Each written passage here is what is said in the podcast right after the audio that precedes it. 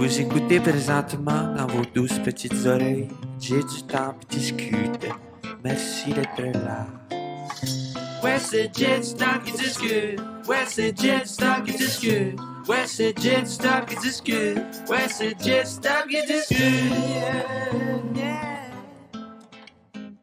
Henri June pilote. Mhm. On se rencontre la première fois? Oui, une première. Sais-tu comment ça on se rencontre? Pourquoi? Raconte-moi. Euh, j'adore euh, j'adore le podcast parce que euh, c'est je fais je fais des rencontres vraiment cool mais après ça je suis pas témoin de l'écoute Mhm. tu sais euh, qui fait en sorte que des fois je croise des gens par hasard sont hey j'aime vraiment ton podcast ou je et là euh, moi je suis un gros fan du café à Montréal le croissant croissant sur Mont-Royal OK, ouais. et euh, tout le staff là-bas est vraiment gentil. Fait que j'arrive là, puis à un moment donné, une des baristas qui est vraiment fine, beau sourire, tu sais, comme Hey, j'adore ton podcast. Tu devrais recevoir June Pilote. Et là, j'ai- je te jure, elle m'a dit ça, j'ai fait OK, attends deux secondes, je vais noter. J'ai noté. Tu as été au top de la liste comme de, de- de ma, ma petite note d'invité. J'ai noté June Pilote. Puis je fais tellement confiance à- aux gens qui écoutent que je fais comme I guess qu'elle a raison. sens. Et là, j'ai checké. Puis là, j'étais comme, ah mon Dieu, ben oui, j'ai déjà entendu parler. Fait que, et, fait que là, j'ai dit à ma soeur, je suis comme, faut inviter June. And here we are. Mais là, pèse bien mon ego, ça. Merci. C'est quand même cool. oui, c'est le fun. Comme ça, les baristas, Montréal, j'adore. C'est, t'as, des fans. Que- pour les gens qui te connaissent pas, qui te connaissent pas, comment, comme, qu'est-ce que tu dirais que tu fais?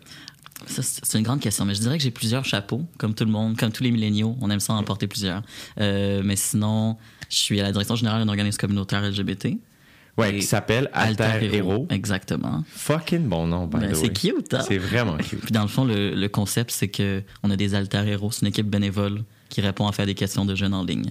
Donc, on s'en environ une centaine de questions par mois, où est-ce que les jeunes envoient les questions comme euh, j'ai vraiment peur d'être gay, qu'est-ce que je fais? Euh, Je suis vraiment en amour avec mon prof d'histoire, comment je peux faire ma vie sans lui Tu comprends? Des choses comme ça. Puis nous, on y répond. Donc, les alter héros répondent aux questions des jeunes.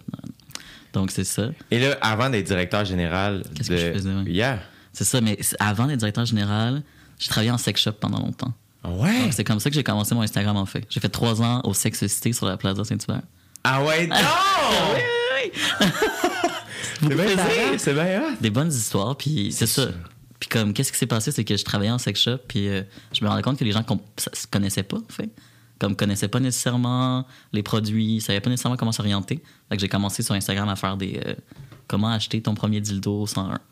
Non, non, non, non, non. Puis pendant ce temps-là, j'ai aussi commencé ma transition de genre, donc je suis une personne trans masculine. Puis euh, ça s'est comme tout entremêlé ensemble, où est-ce que je parlais de sextoy tout en parlant de ma transition. Fait que comme, c'est comme ça que ça se passait.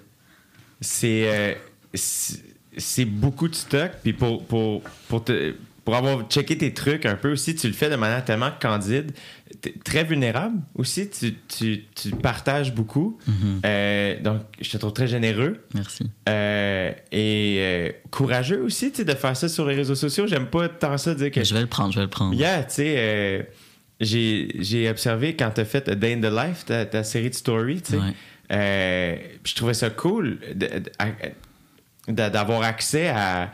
Parce que c'est ça que je trouve le plus. euh, qui me brise le plus le cœur, en fait, quand je rencontre des personnes trans, c'est de savoir à quel point mon identité Mhm. euh, m'a jamais. J'y ai jamais. J'y pense jamais autant que vous autres. Mhm.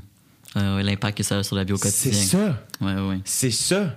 Et toi, ben, aller à la salle de bain, ouais. c'est une source de stress, c'est une source d'anxi- d'anxiété, tu sais. Euh, et pas, fait que c'est ça que. Puis je suis content qu'on qu'on parle de ça aujourd'hui, puis je, Mm-hmm. je- je- je suis content qu'on s'en parle, puis euh, à n'importe quel moment, si jamais je pose une question qui est dé- déplacée ou qui est mal wordée, Je vais pas me gêner. pas. Gêne-toi pas de me reprendre. Euh, sincèrement, je trouve ça vraiment important. Puis, euh, puis je te remercie de prendre le temps de m'en parler parce que aussi, je- j'essaie de m'éduquer là-dessus de mon côté Mhm. euh, et, et de pas t'offrir ce fardeau-là de m'éduquer moi.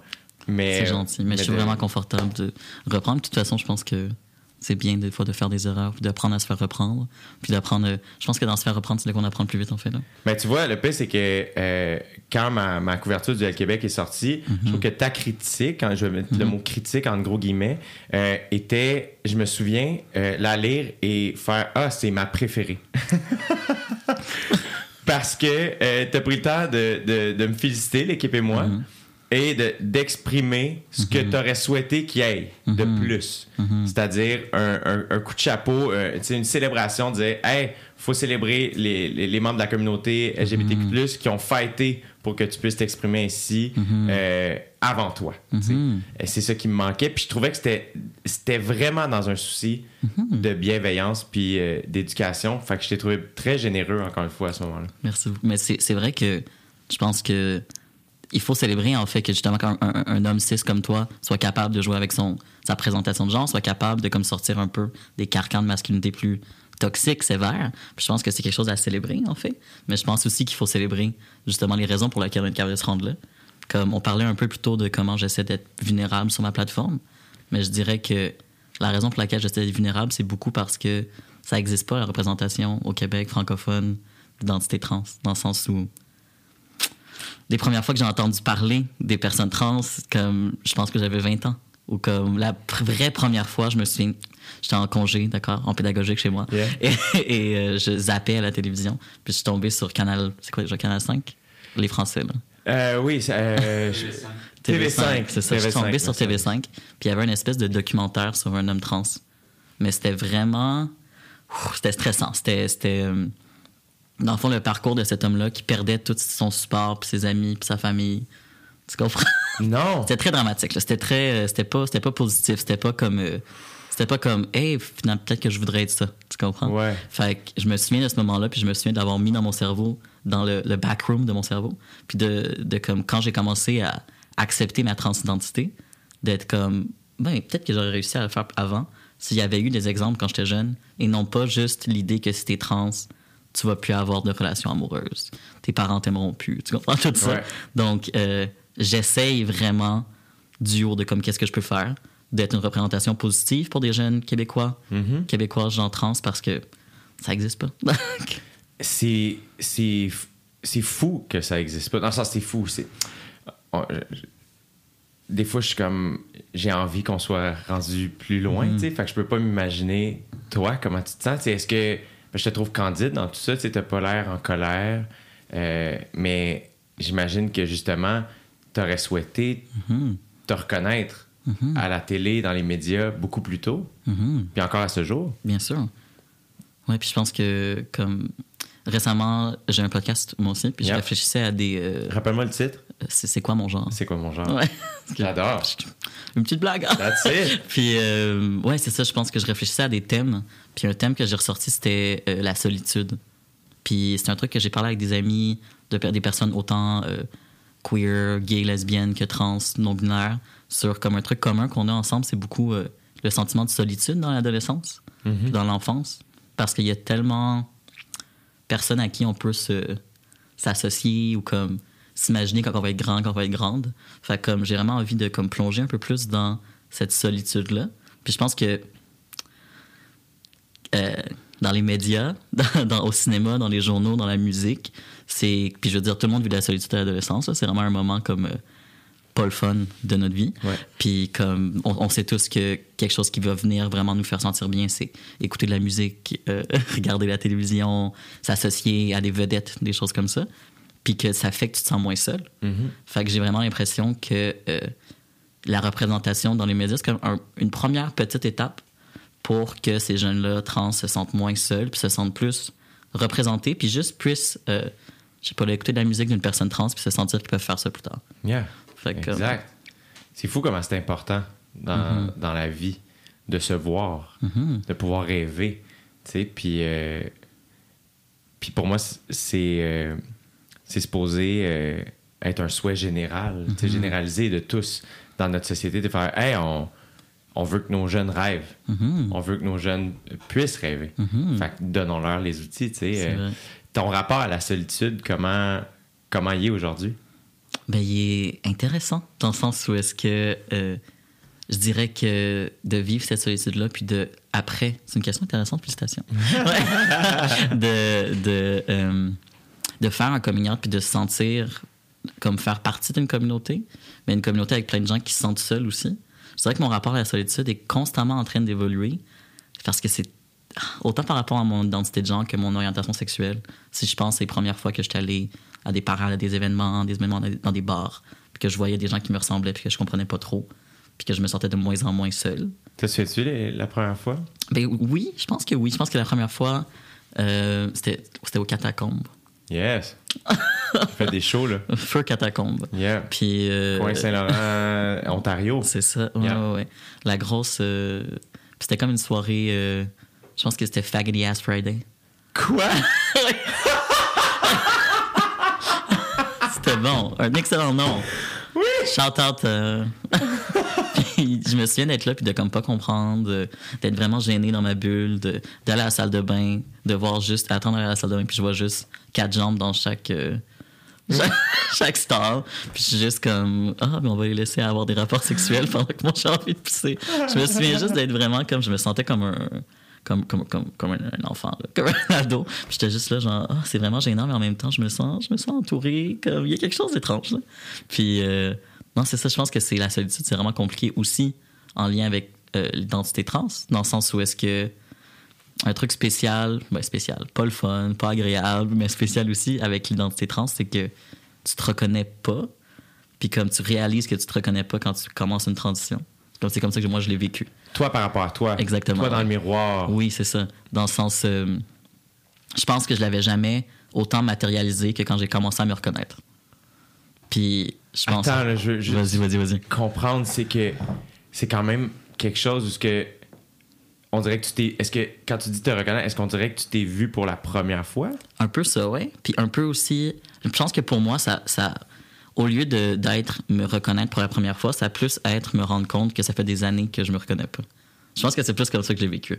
Dans le sens, euh, comme ça fait, moi, ça va faire deux ans que je suis sur la testostérone, comme j'ai eu ma, ma, double mastectomie il y a deux ans, puis de comme voir mon corps pour la première fois, c'était comme émouvant, mais aussi j'étais triste pour comme la personne que j'étais qui a développé des dizaines et des dizaines de mécanismes pour pas me voir en fait. Puis comme ça m'a fait réaliser plein de choses de comme quand je me regardais dans le miroir, qu'est-ce que je voyais, qu'est-ce que genre qu'est-ce que qu'est-ce que je voulais, comme c'est vraiment un puis je pense que je la raison pour laquelle je fais ça, c'est pour faire un petit segue parce que c'est une solitude aussi avec, soi-même, Ouais. l'espèce de comme euh, pas se reconnaître en soi, ne pas savoir qu'est-ce que ne pas aimer ce que tu projettes au monde au monde entier, puis de comme c'est vraiment un, un truc que je disons que moi ça fait peut-être 6 7 mois que je commence de plus en plus à, à me sentir bien en moi, genre fait que c'est vraiment nouveau. Puis c'est vraiment comme ouf euh, genre déstabilisant. C'est. Mais je- je- oui, c'est sûr. Ouais.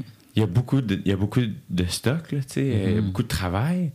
De travail que personne ne peut faire d'autre que toi. Exactement, oui. Euh, Puis c'est un travail d'amour propre Mhm. euh, en période de changement. Mhm. Euh, Il y a comme. Y a, y a- je- on dirait que je peux juste m'imaginer qu'il y a quelque chose de libérateur, mais il y a aussi beaucoup de deuil. Mais c'est ça, c'est que je pense que c'est. on parle souvent de. on parle souvent du coming out comme une fin en soi, quand moi je le vois plus comme un, un début. Mhm. Parce qu'il y a une espèce de discours où est-ce que euh, quand tu fais ton coming out, là tu peux commencer à vivre pour vrai. Tu comprends? Mais moi je préfère le voir un peu comme inviter les gens dans qu'est-ce que tu as toujours été. Ouais. Puis vraiment aussi, c'est le début d'une. C'est le début d'un deuil de comme tout qu'est-ce que tu pas pu vivre. Ou comme qu'est-ce que tu aurais voulu vivre en fait. Ouais. Genre, euh, moi, j'ai fait mon coming out. Mais en fond, je suis une personne euh, transmasculine, je suis bisexuelle, mais j'ai fait mon coming out lesbien en premier, à 22 ans. Puis, euh, je me souviens de, du sentiment de comme.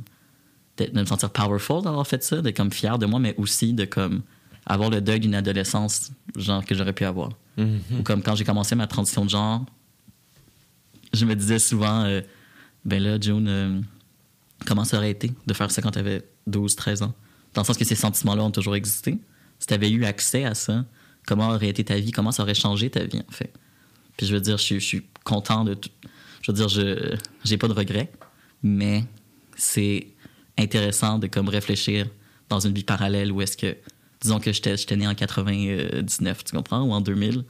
Je veux dire, je rencontre plein de jeunes trans maintenant qui ont 16 ans, 17 ans, qui commencent les hormones, puis comme qui vivent cette vie-là, puis moi je l'ai vécu comme à 27 ans. Puis comme c'est intéressant de comme penser à ça. Ouais. T'es en train d'être le modèle que t'aurais souhaité avoir. Un peu, oui. ce qui est très, encore une fois, généreux. Mhm. C'est euh, quand. euh, comment ça fonctionne, euh, la- les hormones. Mhm. euh, Est-ce que tu Parce qu'évidemment, il y a le côté. Sais, scientifique, là, je veux Mhm. dire, là, euh, ou biologique, mais il y a le côté aussi psychologique. Est-ce que Mhm. tu es accompagné? Mais dans le fond, juste un, un- un petit. euh, il y a trois types de transitions transition légale, médicale, euh, sociale. Je vais l'avoir. Et dans le fond, euh, chaque personne trans n'est pas obligée de faire toutes ces transitions-là. Ouais.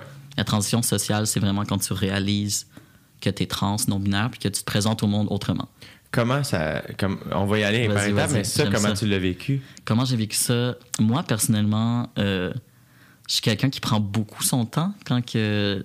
Pareil, genre, je me souviens d'avoir fait mon coming out, euh, lesbien pour la première fois. Puis d'avoir eu l'impression d'ouvrir une petite boîte, là, puis que ça doit tout sortir parce que je suis quelqu'un qui compartimentalise un petit peu mes émotions. Ouais. C'est pas positif, c'est pas négatif. Ma psy me dirait peut-être qu'il faut que je zoome un peu plus. Mais, mais d'avoir ouvert ce premier, cette première boîte d'orientation sexuelle en sachant très bien que la boîte d'identité de genre existe. Mais en sachant très bien aussi que je peux pas ouvrir les deux en même temps parce que je vais, je vais pas avoir de fun. Alors je me souviens de comme me dire Hey, tu vas vivre ta vie de Gwyn au max, là. fait que genre. Parce que je savais que ça allait finir un moment donné. Fait que genre, je me suis vraiment permis de vivre ça comme le plus intensément possible que je pouvais pendant ces années-là.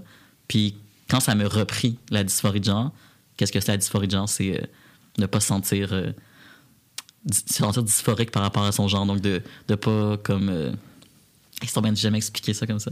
De, Mais de- de pas te sentir aligné? Ouais, de pas te sentir aligné avec le genre qui t'a été assigné à la naissance. Ouais. Mais c'est aussi un sentiment du genre euh, comme de pas aimer ses seins, de pas aimer comme c'est de il y, a- il y a de la haine de soi aussi là qui rentre là-dedans. intense. Oui.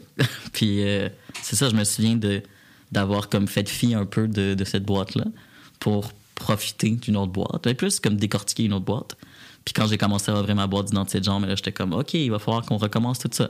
Genre Mais ça doit être aussi, j'ai l'impression que c'est nor- ça doit être normal aussi de prendre son temps, surtout que quand t'as pas eu d'exemple, exactement. ouais. euh, que tout c'est nouveau, c'est des sentiments aussi qui doivent, qui doivent être durs à comprendre. Faire, attends, j'ai- j'ai- j'ai-tu de la peine de, de trucs extérieurs à ma vie? Est-ce que pourquoi je me sens comme ça? Pour- Je me sens tu comme.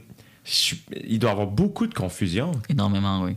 Puis comme aussi beaucoup de, je dirais, euh, beaucoup de, de comme pourquoi je l'ai pas fait avant? Est-ce que c'est vrai? Aussi? Il y a beaucoup de, autant de, je parle souvent de transphobie internalisée, intériorisée, internalized, mais, euh, puis aussi comme de, tout contexte en fait d'oppression comme euh, d'homophobie internalisée. Dans le sens où est-ce que quand on, euh, quand on fait son coming out, c'est coming out, la, la première personne à qui- avec qui on doit déconstruire tout ça, c'est soi-même. Donc, de, je veux dire, moi, je me souviens quand j'étais en sixième année d'écouter All the Things She Said de Tattoo puis de vraiment capoter, genre, négativement, tu comprends? Ah ouais? Dans le sens de l'écouter puis d'être comme... Ou genre comme plein de... Parce que pour, pourquoi? Parce que j'étais comme, c'est dégueulasse, genre. Tu Ah, comprends? De comme, ouais. d'avoir beaucoup de. Ça que je veux dire par internaliser, c'est Ah. comme. les- souvent, les. Comme on vit toutes beaucoup de transphobie puis d'homophobie, mais la- l'homophobie que moi j'ai plus vécue, c'est euh, la mienne qui avait été apprise par la société. Ouais, c'est ça. Donc, de comme. Je me souviens quand j'essayais de faire mon. Ben, quand j'essayais de, faire mes coming out, d'être comme. Tu peux pas faire ça, tu vas ruiner ta vie, genre. Ou comme tu pourras jamais euh, être une personne euh, successful, genre. Tu comprends tout ça? Oh my God. Puis comme c'est pour ça qu'on dit souvent que le premier coming out, c'est le coming out à soi-même, genre. Mais oui. Parce que comme c'est. Puis j'imagine juste comme. Je veux dire. Juste toi, genre de dire, ah, je vais peut-être commencer à faire du vernis, à, mettre du vernis à ongles, genre. Juste ça, c'est clair que c'est un petit moment, genre de comme, oh, est-ce que je veux vraiment faire ça? Genre, qu'est-ce que ça indique, genre? Hier, mais c'est. mais c'est. euh, Je pense que c'était beaucoup plus facile. Mais c'est pas la même chose. C'est pas la même chose. C'est pas la même chose du Ça- tout. C'est ça, tu sais. Mais je pense que c'est c'est euh, c'est un résultat. Dans le sens où est-ce que euh, je pense que c'est c'est loin d'être la même chose, mais c'est c'est dans la même famille. Ouais, dans le sens que la raison pour laquelle la raison pour laquelle moi j'ai la difficulté, j'ai eu la difficulté à accepter que j'étais un homme trans, ben c'est la même société qui fait que les jeunes garçons cis peuvent pas porter du rose, tu comprends? Ouais, je comprends. Genre, c'est la même réalité, c'est le même. euh, c'est juste. C'est juste différent. Ouais. Donc, ça, c'est la partie sociale. ouais, c'est ça. Social, Donc, ça, où est-ce ça que commence toi par rapport à toi. toi par rapport à toi, de te présenter au monde, de dire moi mes pronoms c'est il, mon nom c'est June, de comme changer de façon sociale avec ton cercle d'amis. Tu peux décider de dire à certaines personnes, pas à d'autres personnes. Tu comprends? C'est vraiment au niveau Encore, social. encore une fois, Vas-y.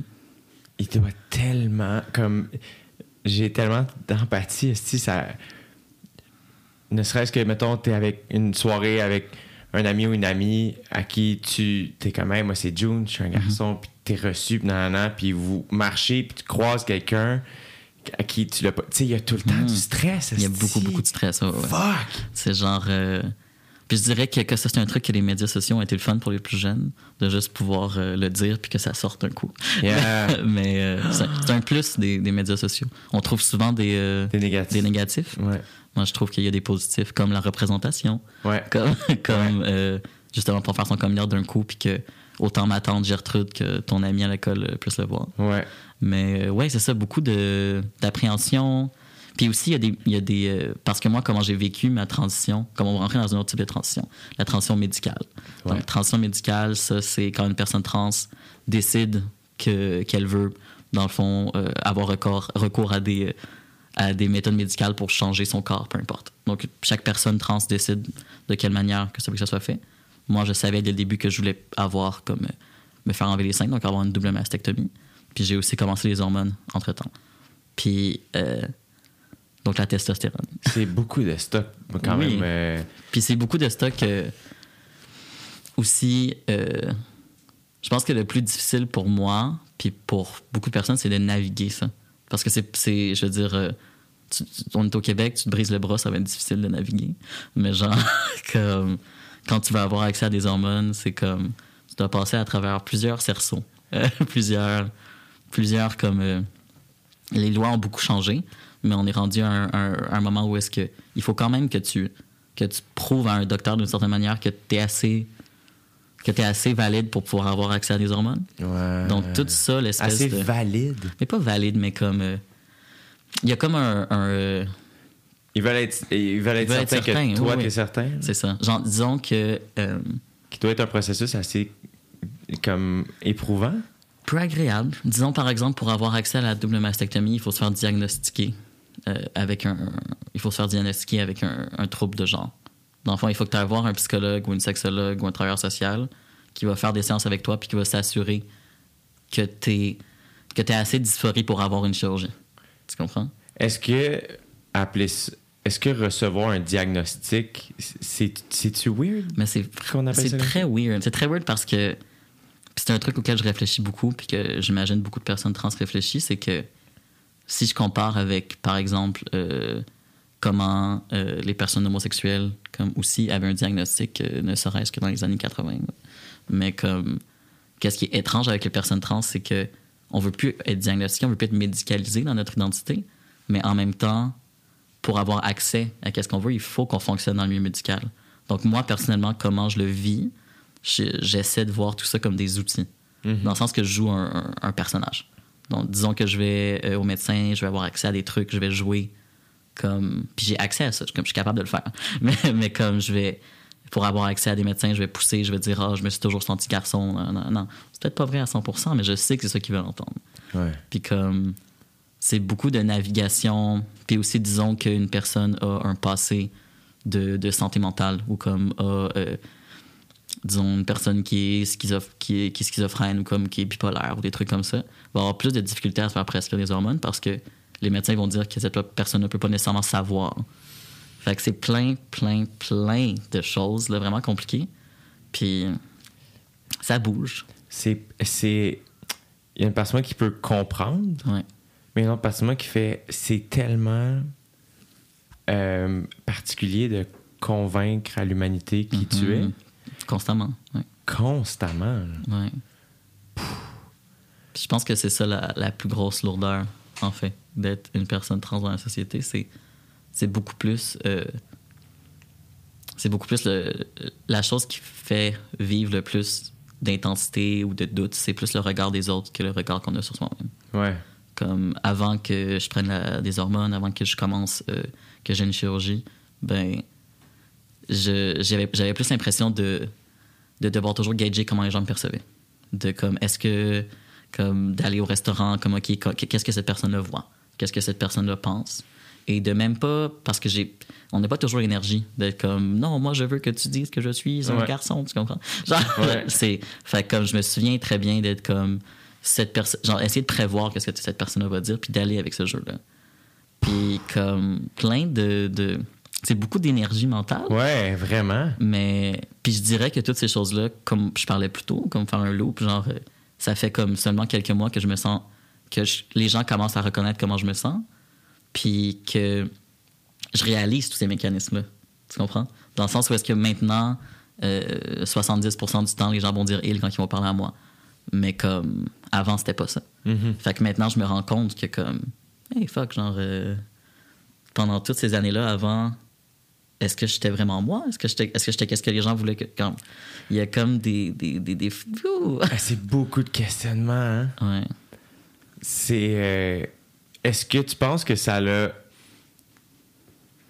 grandi ton empathie, Mhm. mais aussi un peu ta défense, ta peur? Ouais, 100%. Les deux, dans le fond. Ouais, je pense que parallèlement euh, ouais, c'est que je pense que parallèlement je suis, de- je suis devenu je suis une personne qui est empathique, mais je suis aussi une personne qui est gardée puis comme crée- qui calcule beaucoup les choses.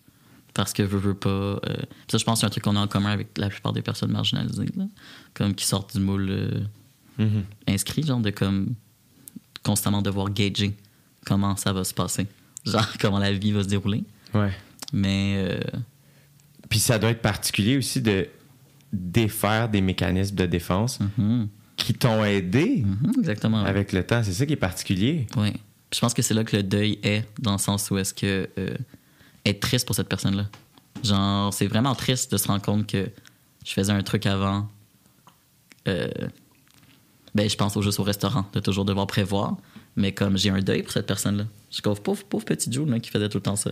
Puis là- Ben oui. fait que je suis comme, Puis ça, c'est émouvant, avoir de l'empathie Ouais, pour soi. c'est étrange. Ça fait comme de la.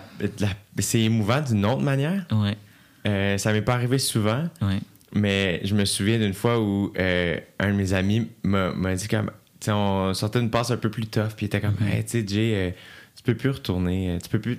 J'ai pas aimé Mhm. te voir comme ça, puis tu peux plus retourner comme ça.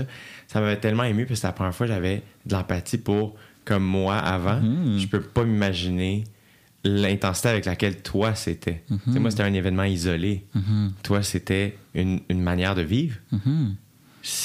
C'est. C'est épuisant. Ouais. Mais, hein? Puis si je continue avec. euh. Yeah. Alex, es-tu game de fermer la clim, s'il te plaît? J'ai- C'est que- frais quand même. hein? Caroline, j'ai installé une clim maintenant, euh, mais finalement, elle marche trop bien. Ça marche trop bien. La qualité. Euh, ouais. Mais euh, Merci, Alex. fait que là, on était dans la transition médicale. c'est ça. Yeah. Donc, la transition médicale, euh, dans le fond, comment ça fonctionne, c'est que tu fais prescrire des hormones. Euh, comme moi, je suis, euh, j'ai été assignée femme à la naissance. Donc, euh, je prends des hormones qui vont venir contrebalancer. Donc, je prends de la testostérone Et ça, tu la prends en te piquant? en injection En injection. C'est un peu comme les gens qui prennent. les, les personnes qui sont. c'est quoi le mot? Diabétique? Wow. Ouais. T'es comme, t'es comme dans mon cerveau. Yeah. Ouais, c'est comme les personnes diabétiques. Dans le fond, c'est une petite piqûre par semaine. C'est un truc que tu dois faire toute ta vie, en fait. Ah Mais, ouais. Fait que c'est. Puis les changements sont très, très, très graduels. Est-ce que ça, c'est. euh, quand tu débutes la testostérone, j'imagine que. Ben, corrige-moi si je me trompe, mais y a-tu une excitation, euh, mais Mhm. une espèce de, de presse aussi? Ouais, mais il y a comme un. Dans le sens où est-ce que. euh, moi. J'avais vraiment peur parce que, comme les personnes trans, on va va pas se le cacher, on est un peu comme des, des- un petit peu cobaye médical. Dans le sens que les recherches euh, sur les effets de la testostérone puis des estrogènes à long terme sur les personnes trans est pas si répertoriée que ça. Mais, euh, puis j'ai vraiment la chance d'avoir une équipe médicale avec qui j'ai confiance. Mais, euh, ouais, j'avais beaucoup d'appréhension par rapport à ça, l'espèce de peur de comme devoir m'injecter quelque chose toute ma vie, mais aussi de savoir que je peux arrêter quand je veux, comme beaucoup de. Puis euh, j'ai attendu longtemps, comme moi j'ai attendu neuf mois avant de commencer. J'ai eu ma prescription, puis j'ai attendu neuf mois avant d'aller chercher ma première dose parce que j'étais comme. Mais oui. Mais euh, ouais, je pense qu'il y a quelque chose de. T'es excité, t'as envie, t'as hâte de commencer, Mais c'est pas ta première dose qui va faire que tu vas te réveiller avec une barbe. genre, bien au contraire, en fait. Là. Puis euh, c'est très doux. Ça prend- C'est- quoi les premiers changements que tu as sentis? Les premiers changements, c'est l'odeur corporelle. Ah C'est- C'est poche, hein. Mais Ah ouais? ouais, comme tu, euh, tu te réveilles, puis tout à coup, euh, ton urine sent bizarre. Ah ouais. Ouais. Est-ce que tu étais heureux? Mais disons que j'étais pas si enthousiaste que mon urine sentait. mais mais Mais de voir qu'il y a des changements. là. Ouais, ouais, c'est full. euh, je dirais que c'est ça l'urine. Sinon, un autre truc, euh, c'est comme quand tu prends des, des hormones, ton clitoris va grossir beaucoup. OK. Fait qu'il va comme euh, quadrupler en, en, en 16. là. Ça, ça t'a-tu inquiété? J'ai adoré ça. C'était le Ah fun. ça. ouais. C'est le fun. Ouais. Ben oui. C'est un changement plus. euh, c'est mieux que tes odeurs corporelles. Mais oui, on, ouais, absolument. Puis euh, c'est ça, c'est très doux après, dans le sens où est-ce que les premiers mois, euh, ça va être odeur corporelle, ta voix descend de plus en plus. Comme moi, j'ai eu la chance de. Ça a descendu très vite. Mais comme il y a des gens que ça peut prendre des années avant que leur voix descende. Ouais. Puis, par exemple, t'as une, t'as une pomme dedans qui pousse, là. Ah ouais? Ouais, Ça pousse? ça pousse. Wow! Ouais. Je savais pas. C'est drôle, là. Ouais. Puis, c'est comme. euh, comment ça fait environ, c'est que pendant un temps, les gens pensent que t'as un rhume, puis là, tout à coup, t'as un rhume toute ta vie. OK. Genre, c'est comme ça que ça fait. hein. Genre, t'as mal à la gorge, puis là, ben, après ça. Mais comme, j'imagine, comme toi, quand t'as, Quand j'ai mué? quand t'as mué, Ouais. c'est la même chose, en fait. Probablement. Ouais, on s'en souvient pas. Il y a plein de trucs, genre, euh, les cartilages poussent un peu, la mâchoire, comme. C'est très euh, intense. C'est bien mais ça. Ouais. Le poil commence à pousser tranquillement, la voix, comme. euh, Puis aussi une répartition. euh, Comme j'ai appris que. Mais bon, je le savais, là, mais une répartition de graisse aussi selon le, le- les hormones. Dans le sens que j'ai commencé, tout à coup, mon gras dans mes hanches est allé vers ma bédaine. J'ai commencé à avoir une bédaine de bière. Tout à coup, genre. Comme on voit les messieurs là, avec une petite bédaine de bière. J'ai commencé à. oh, Ça, ça t'a fait chier, j'imagine? ben, j'étais comme, OK, il faut, il faut embrace ça. mais j'ai Yeah. trouvé trouvé ça weird euh, au début, mais en même temps, c'est des plus puis des moins dans le sens où est-ce que comme ça fait que t'as moins de, de gras dans les hanches. t'as- genre, c'est juste comme ça. C'est beaucoup, beaucoup, beaucoup, beaucoup de trucs. C'est beaucoup, beaucoup de changements. Énormément, ouais, ouais. C'est fou, raide. Rapide, mais lent à la fois. Puis c'est Ouais. là que tu parlais plutôt de. Tu me posais comme question est-ce que tu as hâte, dans le fond, que ça arrive? Puis, euh, disons que je parle à des jeunes trans ou à peu importe leur âge, je leur dis souvent de essayer de commencer les hormones dès qu'ils commencent à être plus capables. parce que parce que c'est- parce que c'est difficile. Disons que tu es une personne comme, qui vit beaucoup de dysphorie de genre, qui est en dépression, qui va pas bien, qui a beaucoup d'anxiété. Si tu commences tes hormones un peu plus tôt, ben tu vas. Parce que les 4, 5, 6 premiers mois, personne ne remarque rien. Là. Même la première année, personne ne remarque rien. Fait que genre, c'est une autre année que ça va pas vraiment changer, puis que tu vas encore vivre de la, de la Ouais. tristesse, de la colère, de l'anxiété. Fait que genre, Est-ce que tu ressens à ce moment-là un peu d'impuissance? d'impuissance, de colère, de comme d'incompréhension, mélangée avec comme une joie de, de petits changements. C'est ça. Ouais. Puis comme encore une fois, je disais plutôt qu'on voit le coming out comme une fin en soi, mais on voit aussi les hormones comme ah enfin tu vas devenir un vrai trans, tu comprends? Toutes ces idées là qui sont pas qui sont pas qui sont pas le fun, mais euh, c'est pas parce que tu commences les hormones que à coup t'es plus valide là. Tu l'étais autant avant, Ouais, tu seras autant après. Mais euh, c'est beaucoup là. Mais ça, man, mais ça. Ouais. La chirurgie, Ouais, la chirurgie. euh, ça, ça, il doit, c'est une, ça doit être stressant. c'est intense. ouais, ouais. Vraiment. C'est, euh, moi, c'était la première chirurgie que j'avais de, de ma vie. Là. Ouais. Fait que, euh, Ça t'a pris. Est-ce que. Ça tu sais, tu disais tantôt, euh, quand, quand tu as eu ta, ta prescription, ça a pris neuf mois. Mhm. À quel moment tu as fait OK, j'y vais? Euh, parce que j'ai lu un post que tu as fait là-dessus Mhm. qui était vraiment beau. Là. Mhm. Euh, Puis je trouve que ça- ton post illustre bien euh, les deuils, Mhm. le travail personnel à faire, tu sais, mental, d'amour propre, Mhm. de, de l'être humain que tu as été, de l'être humain que tu deviens. Mhm. Euh, Il y, a, il y a beaucoup d'éléments là-dedans. là. Non, énormément. Puis, je pense que. Qu'est-ce qui est compliqué, c'est de, de s'assurer que euh, le temps médical puis l'attente médicale match un peu avec ton parcours personnel. Ouais. Fait que, euh, parce que quand tu veux avoir accès à une chirurgie, c'est beaucoup de paperasse. là. C'est beaucoup de, de bureaucratie. Fait que, genre, c'est c'est compliqué de à la fois, genre, euh, travailler sur comme. euh, comme moi, j'ai essayé de beaucoup accepter. J'ai fait euh, le vidéoclip avec Safia, le Ouais. Lesbian Breakup Song. Ouais. Puis comme, à l'époque, j'avais encore mes seins. Puis comme, pour moi, c'était comme, ah, je vais essayer de, Wow. je vais essayer de célébrer un peu ce corps-là qui, même si, comme, paraît féminin et masculin parce que c'est le mien, tu comprends? Ouais.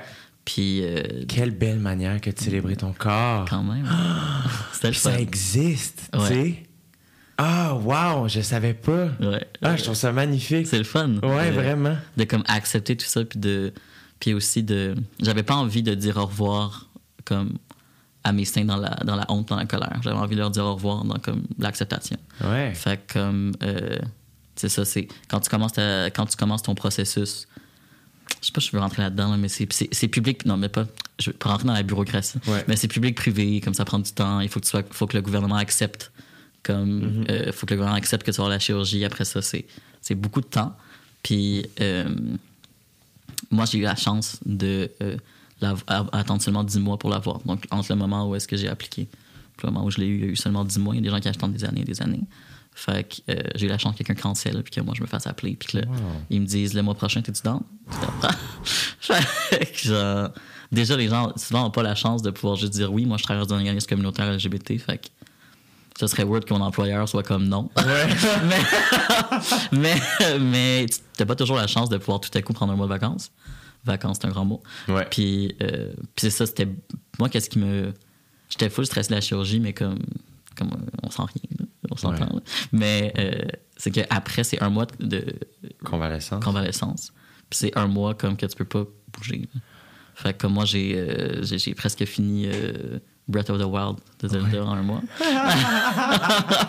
mais, mais non, c'est ça, c'est tu peux pas te lever, tu peux pas fonctionner tout seul, tu peux pas lever les bras, tu comprends, tu peux pas te laver, tu peux pas. Genre, c'est vraiment comme un. un, j'ai trouvé ça difficile.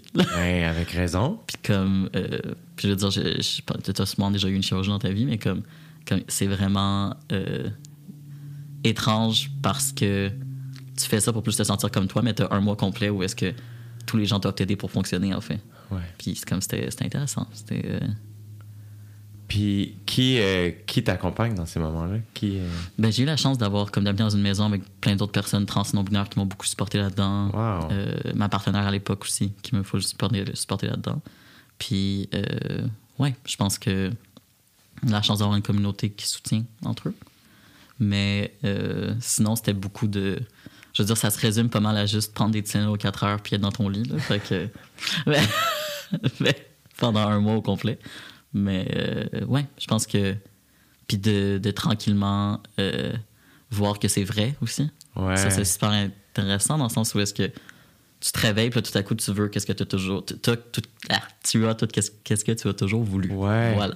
Et euh, d'accepter, genre d'être comme, oh, ok, ok, ok. Genre d'être comme vraiment heureux, mais aussi comme un gros changement tout à coup. Ouais. Comme C'est drastique, là. c'est drastique. Puis j'ai vraiment. Je pense que c'est euh, le changement que j'ai le plus euh, aimé, qui a été le plus, euh, qui a été le plus formateur, mais aussi le plus drastique. Dans le sens où est-ce que. en plus, j'avais des, des, gros seins. Fait que, genre, c'est difficile à cacher, c'est encombrant, comme tu dois porter des, des, vestes de compression pour les cacher. Comme c'est beaucoup de. C'est très. C'était un changement comme. Oh, tout à coup, comme le, le cœur plus léger un peu. Ouais. Puis euh, moins de temps dans la journée consacré à ça. Genre, comme plein de. J'étais comme, wow! Comme.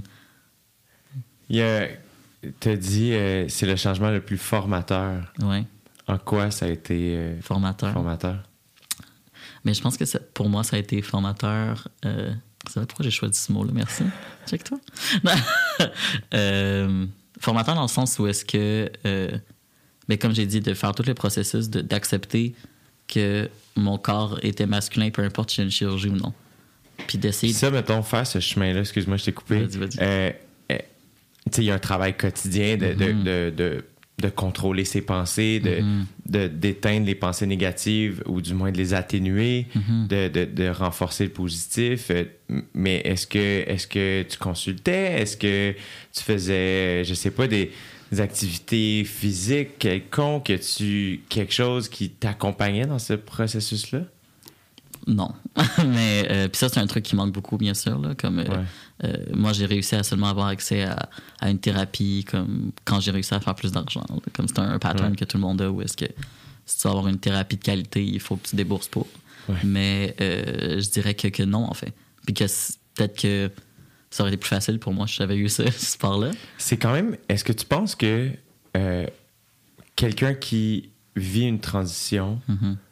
qu'elle soit sociale, médicale ou euh, Légal. légale, est-ce que, tu, est-ce que tu penses que ça devrait inclure une, une psychothérapie? Mais ça devrait être optionnel. Dans le sens où est-ce que. euh, Qu'est-ce qui est drôle, mais j'utilise le terme drôle, mais on, on comprend. Ouais, ouais. Euh, pour avoir accès à une transition médicale ou légale, en fait, tu dois euh, venir aller chercher les services d'un professionnel de la santé mentale. Mais tu dois le payer. Tu comprends? Dans le sens où est-ce que la chirurgie, les chirurgies, c'est gratuit au Québec, mais pour pouvoir avoir accès à la chirurgie, il faut que tu payes au moins 500 en thérapie. Hmm, Fait que c'est pas-. C'est pas gratuit dans le sens euh, Ouais. 0 du terme, mais c'est pas non plus 10 000 comme aux États-Unis. Mais euh, ouais, c'est ça, c'est dans un monde parfait, genre. Mais pas dans un monde parfait, mais dans un monde qu'on altère un peu. Peut-être Ouais. que ça serait le fun que quand tu parles de ta transition, mais en fait, ce suivi-là soit fait pour de vrai, puis soit offert. Ben, encore une fois, je trouve que c'est, c'est que ça démontre à quel point euh, on, la santé physique, Mhm. euh, on en parle puis on en prend soin, mais la santé mentale, On vraiment fout, pas ça. beaucoup, là, pour ne pas dire pas pantoute, exact. Mhm. Parce que pour pouvoir avoir eu ma, ma chirurgie, j'ai dû avoir des séances pour parler de mon genre, tu comprends? Mais ça aurait été parfait si comme j'avais eu ce suivi-là pour de vrai et non pas juste comme un outil pour avoir un papier pour réussir à avoir une chirurgie. Ouais, Comme, ouais. Est-ce que ces séances-là ont quand même été bénéfiques? ben non, c'est ça le truc, c'est que c'est vraiment, euh, c'est que c'est vraiment un outil pour acquérir quelque chose. C'est, c'est, c'est, c'est pas vraiment. Puis de toute façon, tu veux pas, euh, t'es pas complètement toi parce que tu sais que si la personne doute, ben ça va te coûter plus cher. Tu comprends? fait que genre, tu veux juste. Moi, j'ai eu la chance avec ma, ma plateforme en ligne d'avoir une sexologue qui me, qui me followait sur Instagram, qui me comme qui me croyait, tu comprends? Donc, ouais. d'avoir ça ça m'a coûté moins cher parce qu'elle était comme, je peux te le faire en une séance, tu comprends? Wow! Mais, euh, C'est bien cool. ouais, c'est cool. hein. Ouais. Même chose, ma médecin aussi. J'ai posté sur Instagram, puis euh, elle cherchait des. Il y a du monde nice en Il y a du monde, il y a du monde nice, ouais, ouais. Ah, qu'il y a du monde nice. C'est cool, ça. Ouais, Fait que là, c'est la transition médicale. c'est ça. C'est ben, chaque personne trans va décider est-ce que je veux prendre des hormones, est-ce que je veux avoir une chirurgie, est-ce que parce que tu peux très bien, euh, genre je pourrais très bien avoir une mastectomie sans prendre d'hormones, inversement, tu comprends? Ouais. Mais euh, puis après ça, il y a une transition légale qui pourrait être avant ou après. Moi, je suis vraiment un procrastinateur de première. Donc, euh, j'ai changé mon nom légal après avoir eu mes chirurgies. OK. Ce qui est comme pas. je sais pas pourquoi j'ai fait ça. Mais euh, je pense que c'était juste que je me disais tant qu'à euh, tant qu'à mettre de l'énergie dans la bureaucratie, je préfère mettre de l'énergie pour une chirurgie que pour avoir une nouvelle carte d'identité. Puis encore une fois, comme tu le dis, c'est tellement personnel, ce cheminement-là, que peu importe l'ordre, Mhm. peu importe le chemin que tu décides d'emprunter, Oui. c'est le tien. Exactement. Puis, fait que c'est ça, c'est un autre truc encore de comme. euh, puis ça, ça a changé, c'est plus aussi euh, difficile que c'était, mais euh, ça, tu vas te faire. comme quand, disons que toi, tu veux changer de nom. Ouais. C'est la même chose. Comme tu t'en vas changer ton nom, euh, disons que demain tu te réveilles puis tu veux vraiment, vraiment, vraiment t'appeler Steve, ben tu peux aller le faire. J'ai parlé de ce processus-là avec Alicia Kazominka. Ouais. Elle est venue sur le podcast. Puis ouais, elle avait vécu, ça avait été complexe un peu. Ouais, euh, c'est complexe. Puis, euh, puis c'est surtout la, la- les changements de mention de genre, en fait, qui est compliqué parce que, comme moi, je passais d'un F à un M, comme il y a ça qui est compliqué. Mais euh, je me sens chanceux aussi parce que euh, j'ai des amis qui sont un peu plus vieux, qui ont comme dans la quarantaine, qui ont fait leur changement de nom dans les années, au début des années 2000. À l'époque, il fallait. euh, c'est vraiment awkward, là, mais il fallait poster dans un journal que tu changeais de nom. Fait que, genre, pour pouvoir avoir accès à tes nouvelles cartes, il fallait que tu sois, genre, euh, mais par exemple, toi, euh, Jérémy du Temple Ouais. devient Steve du Temple. Ouais. OK? Mais comme. Puis il fallait que ça soit écrit dans le journal. Puis ça, c'était la preuve que tu étais assez sérieux pour le faire. Oh my God. Mais genre, imagine le niveau de violence que tu vis quand ça monte une transition. Puis que, disons que tu publies ça dans le journal de ta petite ville, personne ne sait que tu transitionnes, tout à coup, les gens sont comme. Dans un contexte de campagne aussi, là, ça marche pas du tout. Là. Ouais. Puis, euh, fait que les gens, ils faisaient ça dans un journal les plus loin possible de chez eux. Il y a des gens qui ont vécu la violence parce que des personnes transphobes, des groupes, euh, allaient, faisaient des recherches en ligne pour trouver leur ancienne identité. Puis comme plein de trucs comme ça, où est-ce que euh, à la base, ça a été fait pour les gens qui changent de prénom puis pas d'identité de genre. Donc c'était c'était fait pour, pour annoncer à tout le monde, justement, genre que tu t'appelles plus Jay, tu t'appelles Steve, tu Ouais. comprends? Mais, mais t'as- t'as pas nécessairement envie en tant que personne trans d'annoncer au monde entier que tu fais une transition de genre. Ouais. Fait que genre, euh, ça a été changé. Euh, je pense que c'était en 2015, justement, pour... euh, C'est quand même récent, là. ou très récent, oui. Oh my god. C'est fucked up que. C'est quoi ton rapport à la différence? Parce que ce que j'entends, à chaque fois que je vois des. ou que j'entends parler d'épisodes violents Mhm. envers des groupes, envers n'importe qui, euh, je- ça me dépasse à quel point les gens ont de la difficulté à, à comme juste, hey, c'est c'est la vie de quelqu'un d'autre, Mhm. c'est pas la mienne, Mhm. mais ils veulent. L'être humain est weird. L'être humain a besoin comme de dire ce qu'il pense de l'autre constamment. L'autre est une est, est- est- est un allié puis un ennemi. C'est tellement particulier. Toi, ton rapport à la différence, c'est quoi, tu sais? Parce que il y a des gens qui vont dire que tu es différent, Mhm. mais techniquement, on est tous le différent de quelqu'un, tu. Mhm. Non, c'est vrai. Je dirais que. Encore une autre, une autre bonne question. Je sais pas, c'est peut-être. Non, non, c'est bien. Donc, je pense que. euh, Mais je pense qu'en premier lieu, comme la, la, la différence, c'est de réaliser que t'es différent. Je veux dire, beaucoup de personnes euh, marginalisées, ne serait-ce qu'une personne euh, racisée, une personne avec un handicap physique, va. C'est en, en étant en contact avec les autres que tu réalises que t'es différent. Ouais. Donc, il y a ça en premier, de comme. euh, puis je parlais de, de solitude, de comme te rendre compte que à l'enfance, à l'adolescence, que t'es comme. T'es pas comme les autres. Ouais. Fait que ça, ça, ça, je pense que c'est un, un des premiers trucs de, de la différence qu'on vit. Puis euh, de développer une espèce d'empathie, mais aussi des fois, ça peut être. C'est tellement complexe parce que dans le sens que tu peux à la fois développer une empathie, mais tu peux aussi développer une colère. genre. Donc, tu peux développer une empathie où est-ce que tu te dis, ben moi, je suis comme ça, j'ai de l'empathie pour les autres parce qu'ils vivent des trucs similaires. Mais tu peux aussi te dire, moi, je vis comme ça, j'ai réussi à passer par-dessus, pourquoi toi, t'es pas capable de passer par-dessus? Ouais. Fait que comme plein de choses comme ça qui, qui, qui créent des problématiques internes et des, et des trucs vraiment euh, autant à l'intérieur de soi qu'à l'intérieur des communautés. Là, de comme. C'est vraiment compliqué. Ouais, Parce oui. que. Puis le fait de, de, de faire partie Mhm. d'une communauté, j'imagine que ça vient un peu rallier ces sentiments-là de faire Ah mon Dieu, je me sens compris, je me sens reçu, je me sens adéquat. Mhm. Euh, ça doit être très rafraîchissant. Mhm. Mais je dirais que les, les deux, dans le sens où est-ce que c'est très rafraîchissant, mais aussi, on est comme toute une gang de personnes blessées ensemble.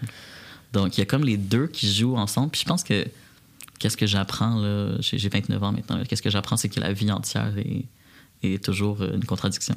Mais Ouais, mais, euh, il y, a, il y a un sentiment de fierté, hein, un sentiment de, de, de comme te, te reconnaître chez les autres, de pouvoir avoir des conversations, pas avoir à t'expliquer tout le temps. Mais il y a aussi le sentiment de euh, on est tous tellement différents.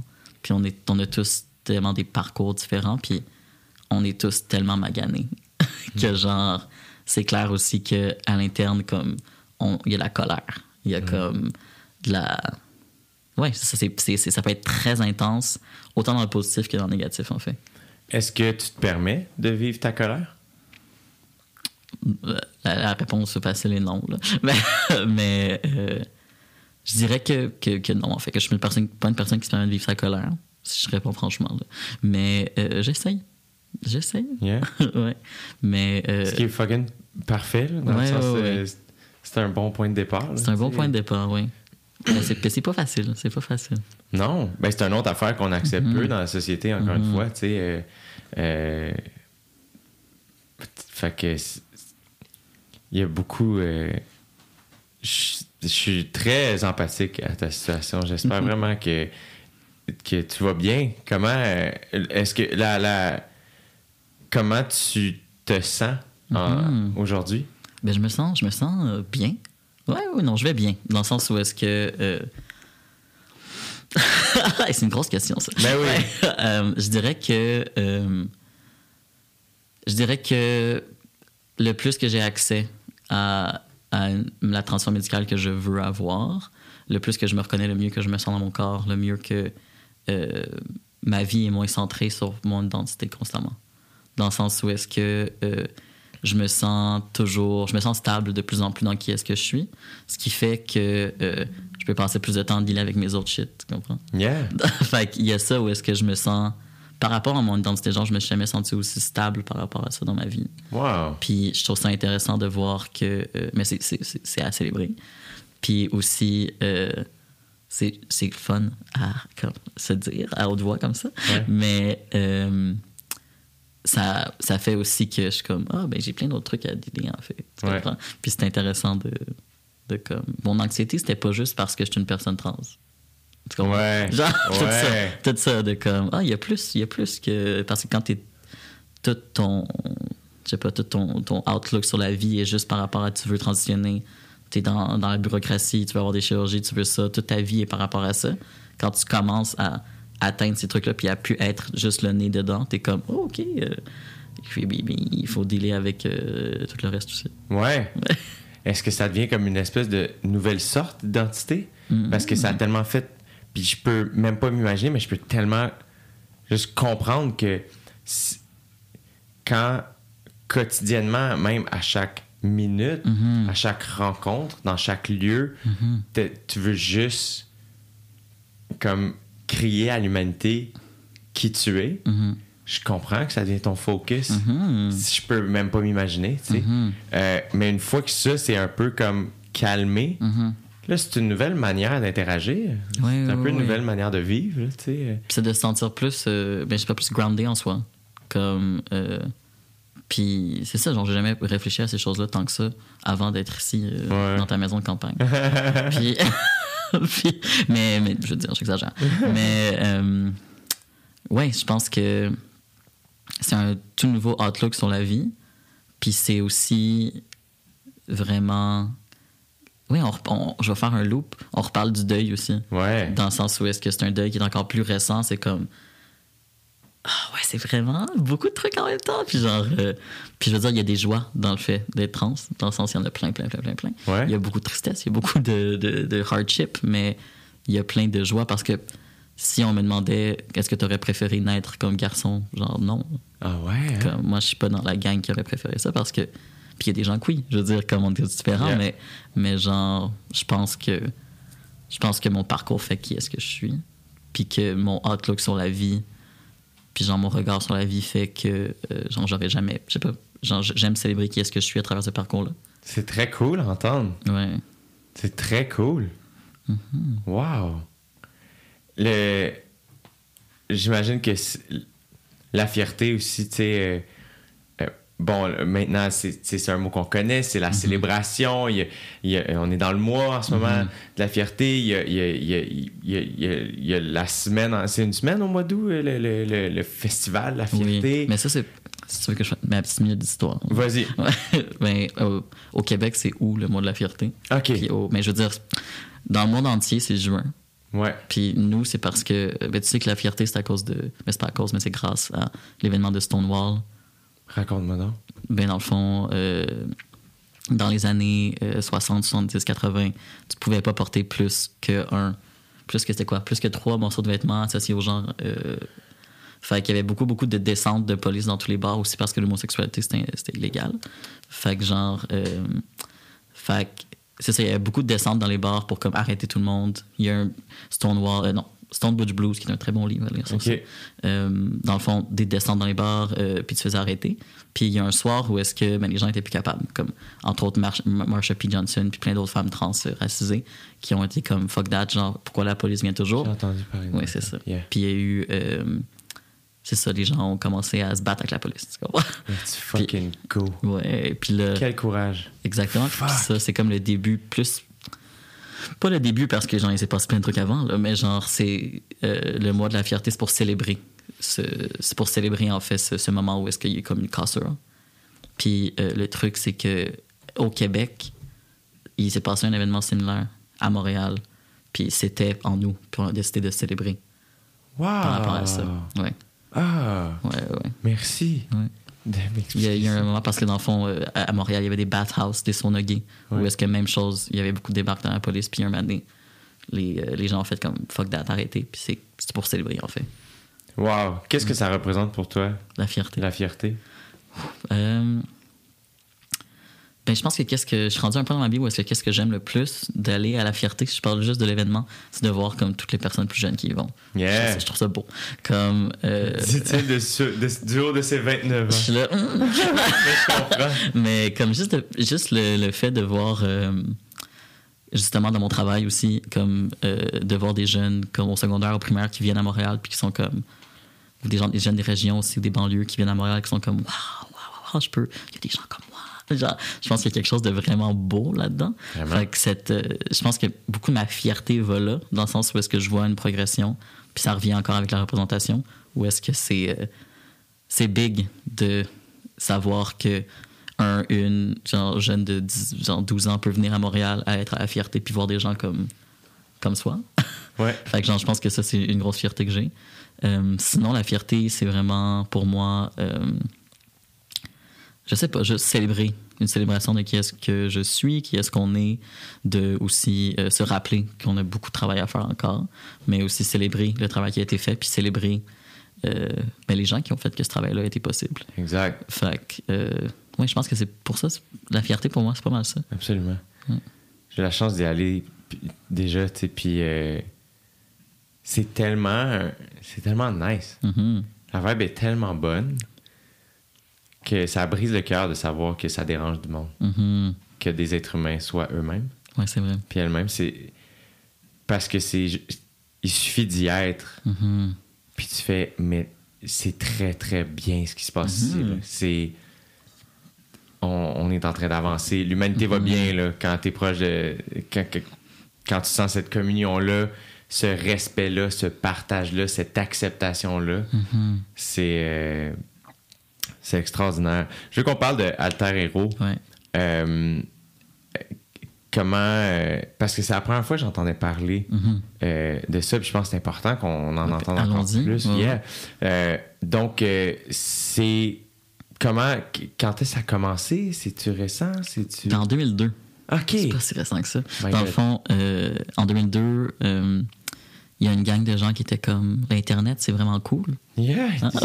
Les allumés, là. Les allumés qui étaient comme- là. qui était comme je pense que ça se peut que ça soit genre un truc qui, qui marche genre. puis, puis là ils, ont- ils étaient comme ensemble et on devrait faire une espèce de communauté en ligne de personnes LGBTQ+. Récemment justement j'ai fait les euh, bon, les annales de Alter Hero fait que- J'étais quel mot les- qu'est-ce qu'on dit? Peu importe fait que j'étais allé chercher toutes les vieilles versions du site web c'était vraiment cute de voir euh, genre le site web en 2002 C'est comme- Ouais. puis il y avait une espèce de le but c'était de d'avoir un espace francophone LGBTQ+ en ligne. Donc c'était vraiment ça, il y avait comme plein plein plein plein de, de, de, de différents trucs à faire comme pour les, les parents, pour les jeunes. Les pour- parents, on n'en parle pas si Mhm. souvent que ça, évidemment, parce que c'est la personne concernée Oui, qui vit, puis c'est- parfait que ce soit elle qui soit au cœur de, de cette conversation-là.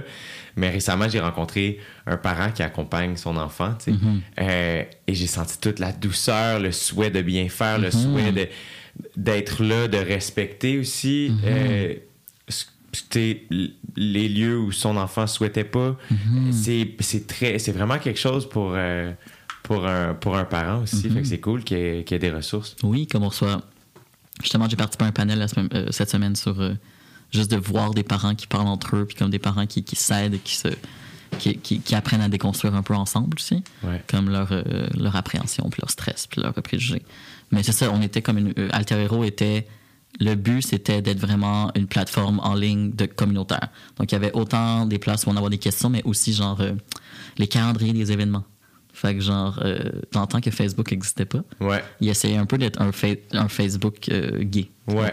Fait que c'était vraiment, il y avait un calendrier de qu'est-ce qui se passe euh, ce mois-ci à Montréal ou dans les régions, comme il y avait des forums.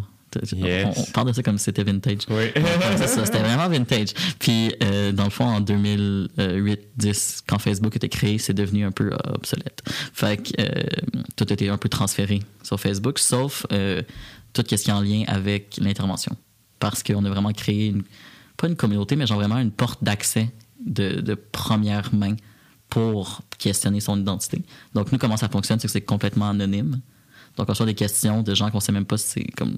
Ça se peut que ce soit leur, fond, leur pas vrai nom, ils créent une adresse email, peu importe. Fait qu'on est souvent une première porte d'entrée, même avant d'appeler les lignes d'écoute, parce que c'est. On va s'entendre que c'est difficile d'appeler quelqu'un. Fait que, Ouais. genre, c'est, on, on est souvent une première porte d'entrée vers euh, un support ou juste quelqu'un qui écrit pour la première fois que peut-être que son orientation sexuelle comme et comme tout ça genre Ouais. fait que euh, je dirais que puis je trouve que c'est très powerful je pense que c'est un truc que, en ligne euh, je pense que l'internet peut nous offrir l'espèce de anonymat puis de pouvoir aller chercher ça fait qu'on reçoit beaucoup de questions de autant des parents des intervenants des jeunes des jeunes de toute orientation sexuelle aussi qui nous posent leurs questions sur le sexe en général Mhm. fait que ça.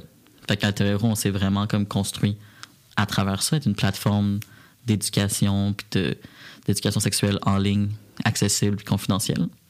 Puis on a aussi un deuxième programme qui est vraiment cool, qui existe depuis 2017, Neurodiversité, qui est pour les jeunes qui sont euh, sur le spectre de l'autisme ou tout, tout autrement neurodivergents, qui sont aussi LGBTQ+. Donc ça, c'est une autre réalité euh, ben, vraiment différente, mais tellement comme euh, qui, qui, qui vient ensemble. Où est-ce qu'on a vraiment du support en ligne, des rencontres pour briser un peu, dans le fond, le... Comment on dit ça? Pour la solitude, en fait. On Yeah. revient, on revient. Ouais. Euh, dans le fond, c'est vraiment... on a euh, ces deux programmes parallèles. Donc, pose ta question, qui répond aux questions des jeunes et moins jeunes. Ouais. et euh, neurodiversité qui vient soutenir les jeunes euh, sur le spectre de l'autisme ou euh, TDAH, tout ça, qui, euh, qui sont aussi LGBTQ+. C'est donc bien cool. Mhm. Wow! Fait que ben du temps, ben du plaisir. Yeah! Là, je, tu- me disais avant qu'on ouvre les micros que là, il y a encore plus de gens qui travaillent avec vous. Mhm. Euh, quand tu dis que tu parles à des jeunes, Mhm. c'est dans quel contexte? C'est-tu des conférences? C'est-tu des rencontres? C'est. Ben, euh, je parle souvent à des jeunes plus par rapport à... euh, par rapport à plus ma présence en ligne. Ouais. Donc, euh, je, je suis appelé des fois à faire des conférences, à parler à des jeunes. Au début, c'était plus sur les sextoys, qu'on s'en souvient, que Ouais. travaillé en sex shop. Yeah. Fait que j'avais donné des ateliers sur les sex shops, sur les sextoys, en fait, dans les universités. Puis de plus en plus maintenant, ben, on fait appel à moi pour euh, des panels, des conférences, juste pour parler de qui est-ce que je suis, qu'est-ce que je fais, mon parcours. Donc vraiment, euh, conférences, panels, tout ça. T'aimes faire ça? J'adore ça faire ça, Ouais. c'est le fun. Ouais, comme, euh, Très bon. Merci. Puis euh, juste de rencontrer des jeunes aussi, comme quelques fois dans des écoles secondaires, il y a quelque chose de, de beau de les voir comme s'illuminer. Les, Ouais. les yeux s'illuminer, peut-être comme oh wow. Puis de. Ouais. Est-ce que tu penses que les, les cours d'éducation à la sexualité, ça devrait commencer plus jeune?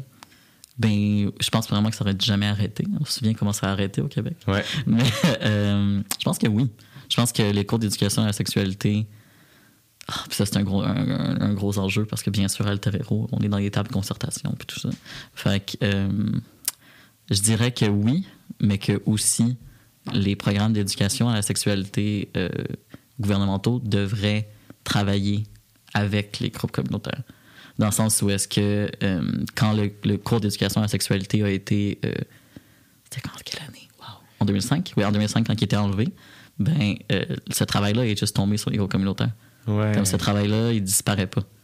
Donc, je dirais que de, de plus parler de l'expertise du communautaire et de faire ça ensemble, Mhm. je pense vraiment qu'au Québec, on a vraiment un, un réseau communautaire fort, puis comme euh, vraiment badass.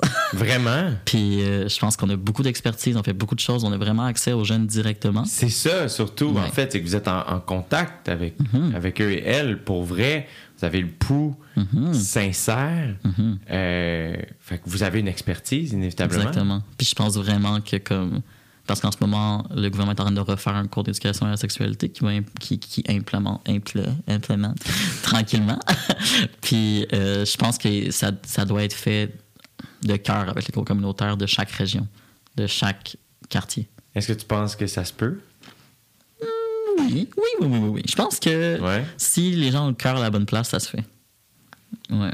Ce serait tellement important. Mhm. Ah, ce serait cool.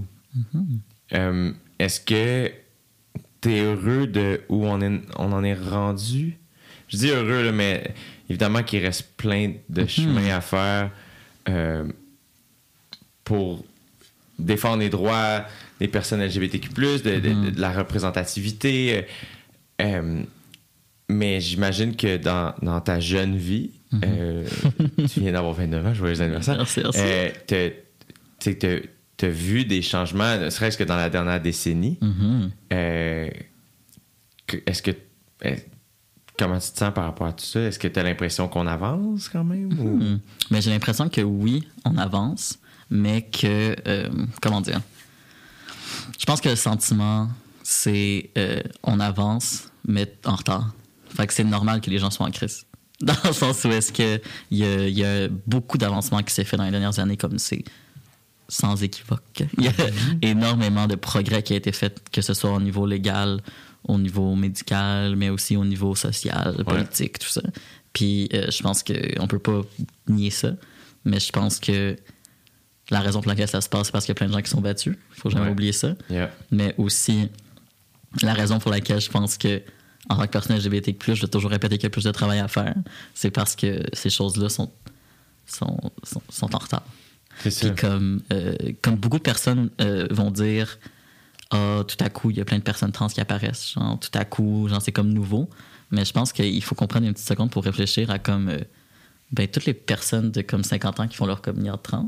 Comme moi, quand j'ai fait ma, ma top surgery, avec moi, genre dans la salle, il y avait comme un, un homme trans de comme 60 ans Wow. puis comme qui avait accès à sa chirurgie, puis comme mais je veux dire ça ça, ça pullule les communiards de personnes trans Ouais. âgées.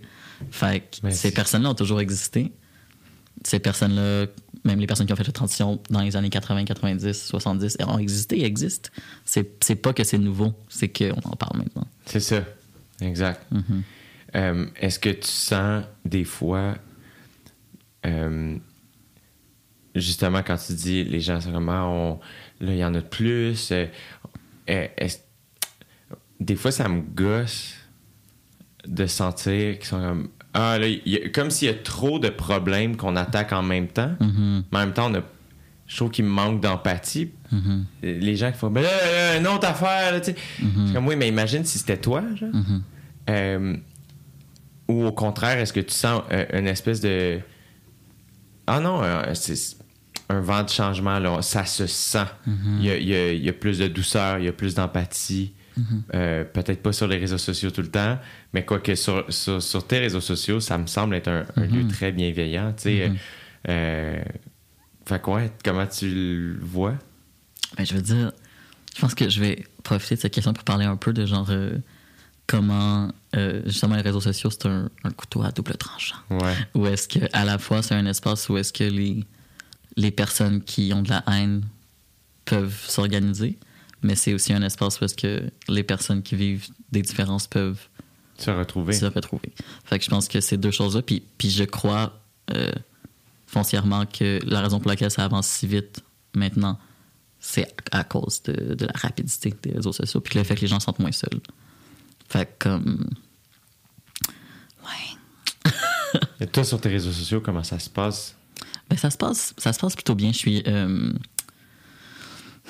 je reçois bien sûr comme des, des, des messages un peu euh, étranges des fois. Euh, je dirais que euh, comme je suis vraiment dans un, dans une approche vulnérable où est-ce que je parle de moi, puis que je, genre, je centralise un peu comme mon expérience personnelle dans le but de de comme que les gens puissent se reconnaître dans qu'est-ce que je vis, c'est plus difficile pour les gens de, de m'haïr. Ouais. Donc, parce que... Mais je veux dire, c'est c'est relatif, là. Mais c'est beau ce que tu dis, par Ouais. contre, le fait que tu sois vulnérable, Ouais, ça fait en sorte que tu es super sincère. c'est ça, oui. Qui fait en sorte que c'est comme. Ah, mais si. Tu sais, je trouve la vulnérabilité. Tu sais, c'est Brené Brown qui dit sais, la vulnérabilité, c'est du courage, tout ça, mais je trouve que. On dirait que. Tu t'en venais aujourd'hui, puis il y a une partie de moi qui était. Je suis tout le temps un peu nerveux quand je reçois quelqu'un sur le podcast que j'ai jamais rencontré. Mais on dirait que j'observais tes réseaux sociaux, puis j'étais comme. Ben, j'étais plus nerveux. J'étais comme, ben, c'est quelqu'un de gentil qui s'en vient, tu sais. C'est quelqu'un de bienveillant. C'est quelqu'un qui est dans l'ouverture. C'est quelqu'un qui. Tu fait que. Tu. I guess que tu récoltes ce que tu sèmes Mhm. aussi, tu sais. Ouais. Ouais, c'est, gentil d'entendre ça. Puis, puis c'est vrai parce que comme... euh, ouais, dans le sens où est-ce que je pense que ça me, ça me nourrit beaucoup plus de toute manière. Comme, c'est comme ça que moi, je décide de vivre ma présence en ligne. Yeah. Parce que c'est, euh, c'est comme ça que, Dans le sens que, je sais pas, là, on s'épuise beaucoup à s'engueuler avec les gens en ligne. Beaucoup trop. Puis ça fait que. euh, ouais, je pense que je préfère vraiment focuser sur tout ce qui a rapport avec la représentation, puis qu'est-ce qui a rapport avec comme les joies de l'identité trans, tout en parlant des difficultés. Yeah. Dans le but justement que. euh, mais ça revient à ce que je disais plus tôt, dans le sens où est-ce que le premier documentaire que j'ai vu était juste par rapport à Ouais. la tristesse puis le, le hardship. Fait que genre, si je peux montrer qu'il y a autre chose aussi, ça peut être positif. Pour toi, les joies, Les joies? c'est quoi? Ouf, les joies, euh, je dirais de. euh, ben, juste de, de, de sortir, en fait, de, de structures. De sortir des structures euh, tellement genrées, binaires, de sortir des structures qui sont tellement sévères, puis de se donner le droit d'aller au-dessus de ça. Ouais. Fait que je pense que ça, c'est une des grosses joies de comme pouvoir jouer avec ça, de pouvoir voir comme l'impact que ça a sur les gens aussi. Puis comme ça, je pense que c'est une belle joie pour moi. Euh, sinon aussi, euh, juste vraiment comme naviguer les communautés, mais aussi naviguer. Je pense que pour moi, en ce moment, les plus grosses joies que je vois, c'est vraiment euh, comme je parle aussi à des parents qui ont des enfants trans qui ont comme 4, 5 ans. Tu comprends? Puis ça, je trouve ça vraiment le fun. Genre de comme. Puis ça, le- c'est l'enfant qui l'exprime? oui, oui, c'est ça. Parce que c'est une, c'est une réalité comme euh, que tu peux vivre euh, aussitôt que tu veux. Dans, le sens où est-ce que je pense à. à- je, je me rapproche de, de comme deux enfants ce temps-ci où est-ce que comme on, on- est de plus en plus amis. Et euh, puis comme un de ces deux jeunes-là est euh, créatif dans le genre, puis je dis haut de ses comme deux ans et demi est capable de dire je suis tanné que tout le monde pense que je suis tanné que tout le monde pense que je suis un garçon puis c'est pas parce que les parents vont y répéter ça c'est vraiment ça sort du cœur genre. Wow! fait que, euh, ou de juste des parents qui ont aucune expérience avec l'identité trans puis qui sont comme qui, qui savent pas c'est quoi là. Puis genre que leur petit petite genre soit comme maman moi en fait euh, je suis pas un, je suis un- je suis pas un garçon je suis pas une fille ou je suis un garçon je suis une fille. Puis comme de je trouve ça bon de pouvoir accompagner pas accompagner mais de pouvoir comme soutenir ces parents là là-dedans qui comme se donnent la chance d'apprendre genre Yeah. puis comme c'est powerful puis ça, me- ça me remplit de joie de voir je sais pas là des, euh, des, des petits enfants trans Hey, ça, c'est des mouvements de société, là, quand même. Oui. Tu sais, on, on est loin de ce que tu as connu. Mhm. énormément C'est très loin. Là. oui puis je veux dire encore une fois j'ai j'ai- j'ai 29 ans Yeah. Ouais. Wow. Wow. Sur, euh, comment, sur tes réseaux sociaux, tu parles aussi de ton anxiété, tu parles aussi de, de moments dépressifs, ouvertement. Euh, comment tu te sors de ces mouvements-là? Comment tu te. ben, De ces mouvements-là, excuse-moi, mais de ces, de ces euh, moments-là? Mhm. Ah, ouf, ben, je sais pas. Sais comment qu'on se sort, je pense que c'est de d'avoir de l'aide, d'accepter que ça va et ça vient. Euh, je pense que si je re- recoupe un peu à ce qu'on disait plus tôt, de, de savoir comme quelle anxiété vient de ma dysphorie de genre, quel épisode dépressif a rapport avec ça, lesquels que non, d'essayer de séparer. Comme, encore une fois, je suis une personne qui aime ça compartimentaliser, euh, puis de, de voir ma santé mentale d'un œil euh, éloigné. Ouais. Mais euh, c'est ça qui, qui m'aide, qui, qui, qui fait que je survis. Mais qu'est-ce qui fait que j'en ressors, c'est d'être capable d'avoir accès à de l'aide, de demander de l'aide, puis aussi de comme réaliser ces choses-là, puis d'avancer là-dedans. Mais euh, c'est vraiment pas facile, je veux dire, comme tu as sûrement déjà vécu euh, des trucs en, par rapport à ta santé mentale, genre c'est pas... euh, c'est- c'est- c'est- c'est c'est euh, c'est- très challengeant. Mhm. Puis il n'y a pas de réponse. Parce que tout le monde le vit tellement différemment. Ouais. Puis pour moi, la seule réponse que, que j'aurais par rapport à ça, c'est quelle anxiété est en lien avec mon identité trans, Ouais. lequel qu'il est pas, comment ça se mélange, puis comment ça, comment ça peut se. Comment je peux comme pic. Ou pas, je sais pas. C'est. Ouais, je comprends. Ouais, ouais. Euh, tu disais aussi que tu as développé des, des troubles obsessifs compulsifs Ouais, ouais. euh, qui se sont transférés Mhm. quand tu as vécu ta transition? T'as-tu écouté mon podcast, quelque chose? J'ai quand même checké ce que tu Ouais, ouais. fais, euh, je, je m'intéresse. Oui, oui. Comment. Raconte-moi comment tu as découvert tout ça. Mhm. com- comment les troubles obsessifs, comp- obsessifs compulsifs sont arrivés. Mhm. Comment ils, ont pu t'aider Mhm. ou t'étouffer à ce moment-là. Puis comment ils se sont transférés? Ben, moi, le plus grosse. quand j'étais dans mon processus de coming out de mon orientation sexuelle, j'ai vécu énormément de, de tocs. Où est-ce que, euh, disons que 24 heures sur 24, je me disais, si je marchais pas, disons, si je marchais pas sur les craques du trottoir, c'est parce que j'étais hétéro, tu comprends? Ou j'allais à la piscine, je faisais des longueurs, puis je me disais, si t'en fais 30, t'es hétéro, si t'en fais 31, t'es homo, tu comprends? Plein de choses comme ça où est-ce que les numéros devenaient super importants. Puis que je gérais mon anxiété comme ça, parce que dans ma tête, il y avait toujours une voix qui disait gay, gay, gay, gay, gay. Puis pour les arrêter, il fallait que je fasse des espèces de, de rituels. des rituels qui étaient comme, justement, par rapport au nombre. Donc, euh, je comptais tout le temps. Puis j'essayais de, de, me, de me convaincre que c'était pas vrai. Puis c'est comme ça que ça s'est vraiment plus développé. De où est-ce que euh, ça m'a pris 3-4 ans faire mon coming out euh, par rapport à mon orientation sexuelle. Puis je pense que quand pendant 3-4 ans, tu fais ça tout le temps, je veux dire. Puis je pense que ça, ça a été un des moments les plus épuisants de ma vie pour de vrai. C'est sûr, c'est comme- sûr. comme de tout le temps. Je me souviens d'aller à la piscine à tous les jours, puis de comme me dire que. Puis je sais pas comment mon, mon cerveau a twisté ça, mais de me dire que faire un nombre euh, impair de longueur allait faire que j'allais être hétéro. Tu comprends? Ça n'a aucun rapport. Mais comme c'est toujours des choses comme ça, des anxiétés qui sont pas. qui sont compulsives, qui sont pas. euh, qui sont pas explicables. Puis euh, quand j'ai fait mon coming out euh, sur mon orientation sexuelle, ben tout à coup ils sont disparus pendant une fenêtre. Ouais. Ou est-ce que pendant un temps, c'était juste genre Ah, ben j'ai pu à j'ai pu à toujours compter puis à toujours stresser. Mais ces choses-là, ils, ils partent pas du Ouais. jour au lendemain. Fait qu'ils sont revenus tranquillement. Mais euh, comment j'explique d'habitude à ma, à ma psy, c'est que je vois ça un peu comme si mon cerveau c'était comme un gros, une grosse forêt. Là. Puis j'ai comme des petits sentiers, OK? Des sentiers bien battus. Puis comme le sentier des, euh, des troubles obsessifs est très bien battu, même qui est, qui est presque comme. euh, Pavé. il est presque pavé. Il est là, là, je marche dessus, tout va bien. Mais que peut-être que dans la vie, je devrais essayer de frayer un petit peu un autre chemin. Puis je pense que c'est ça, c'est que veux, veux pas, ça se transfère. Ou est-ce que c'est qu'est-ce que mon cerveau est habitué de faire?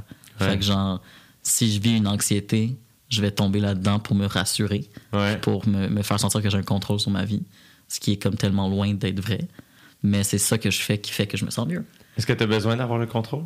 Oh, un peu trop. hein. Ouais? Puis je pense que c'est un truc, si on reprend, si on retourne à la COVID, là, je pense que c'est un truc que beaucoup de gens ont réalisé, où est-ce que, euh, avec toutes les mesures sanitaires, comme on adore les mesures sanitaires, Ouais. mais comme toutes les, les, les interdictions, comme on se rend compte qu'on a vraiment besoin d'un plus grand contrôle sur nos vies qu'on pensait. Ouais. Puis j'ai remarqué, euh, mais encore une fois, Alter Hero, comme avec toutes ces mesures-là qui, qui, qui prennent la place, puis la peur aussi, puis tout ça, ben, on se retrouve de plus en plus dans le cerveau, puis on a besoin d'encore plus de, de contrôle. Fait que moi, je me suis surpris à comme. Genre, ou comme voir des gens dans ma vie qui, comme, deviennent super intenses avec comme, euh, certains trucs pour retrouver un contrôle. Ouais. Genre, on voyait au début, là, comme les gens qui s'entraînaient de façon très rigoureuse parce que, genre, je veux dire, c'est bien, mais aussi, c'est une manière d'avoir un contrôle quand tu dois rentrer chez toi à 8 heures, tu comprends? Ouais. Ou comme euh, d'être juste très sur le contrôle. Fait que oui, genre, euh, je suis une personne qui a besoin de contrôle dans la vie, puis j'apprends à j'apprends à accepter ça, puis que ça peut être fait de manière pas toxique. là. Ouais. Qu'est-ce que qu'est-ce que ton identité? Et, et toute cette euh, ces deuils, euh, ces victoires, ces changements, ces affirmations là, qu'est-ce que ça t'a le plus appris dans la vie, mettons? Parce que oui, il y a évidemment qui tu es, mais il y a aussi plein d'apprentissages humains derrière ça, justement d'être capable d'être vulnérable, de, de se permettre cette liberté, qui est une magnifique, moi je trouve que c'est une magnifique affaire, euh, qui fait en sorte que, ben, les- si, toi t'es vulnérable, ben, ça fait que tu vas m'ouvrir moi à l'être, Mhm. qui fait que ben, tu reçois les gens, ton comportement fait en sorte que les gens avec qui tu interagis s- S'ouvre plus. S'ouvre. Oui, oui, 100%. se permettent d'être eux-mêmes. Tu- tu- Ton travail personnel devient un cadeau pour d'autres. Mhm. Encore une fois, généreux. Euh, c'est quoi ces apprentissages-là? Tu tu dois pas être quelqu'un de si... euh, ton ego est comment? euh, ton orgueil? Euh, mais je dirais que le, le plus gros apprentissage que j'ai fait puis que je fais encore aujourd'hui, là, euh, c'est d'accepter que tout peut toujours changer. Je pense que la chose qui m'a pris le plus de temps à déconstruire par rapport à tous ces coming out-là, c'est que je veux pas quand t'es queer, quand t'es LGBTQ+, tu sors de la norme. Puis sortir de la norme, qu'est-ce que ça veut dire? C'est encore une fois, paver un chemin qui n'a jamais été pavé avant. Fait que euh, je me souviens quand j'ai fait mon coming out euh, gay, de, je me sentais vraiment comme si j'étais sur le bord d'un gouffre. Genre, je me sentais, je me souviens que j'étais toujours, j'avais du vertige. C'était comme, c'était, corporel. là. Parce que j'étais comme, avant, j'étais là, OK, je suis une femme euh, hétérosexuelle. Fait que ma vie, ça va ressembler à ça, ça, ça, ça, ça, ça. ça. Genre, il y avait un plan là, tracé tellement clair. là. Le contrôle. Il y avait un contrôle, il y avait un plan, puis comme le, le fait de. Dans ma tête, j'étais toujours comme. Pourquoi je décide de, sortir de ça? Pourquoi je décide de, de comme pas faire ça, puis de aller vers un gouffre qui n'existe pas? Tu comprends? Puis je pense que j'essaie d'accepter que comme je sais pas qui est-ce que je vais être l'année prochaine là. je sais pas qui est-ce que je vais être dans 10 ans personne le sait en fait là puis euh, c'est vraiment difficile puis genre toute la société est faite un peu pour je veux dire quand on est secondaire tout ça comme c'est très imbriqué dans nos dans nos cerveaux que genre les choses vont se passer d'une certaine manière il faut que ça se passe de cette manière là genre. fait que dès que tu déroges un peu de cette norme là il y a beaucoup d'anxiété qui vient avec ça Ouais. fait que genre, je pense que pour moi, ça a été comme l'apprentissage que comme tout le monde vit ça en ce moment. Puis que, euh, que je dois arrêter de comme de vouloir comme euh, tenir à ça à ce point-là, puis de le laisser aller. De laisser aller que. Puis ça, c'est un libérateur, là. Puis c'est quelque chose que j'essaie de faire à tous les jours. Puis comme libérateur que tu sais pas qu'est-ce qui va se passer.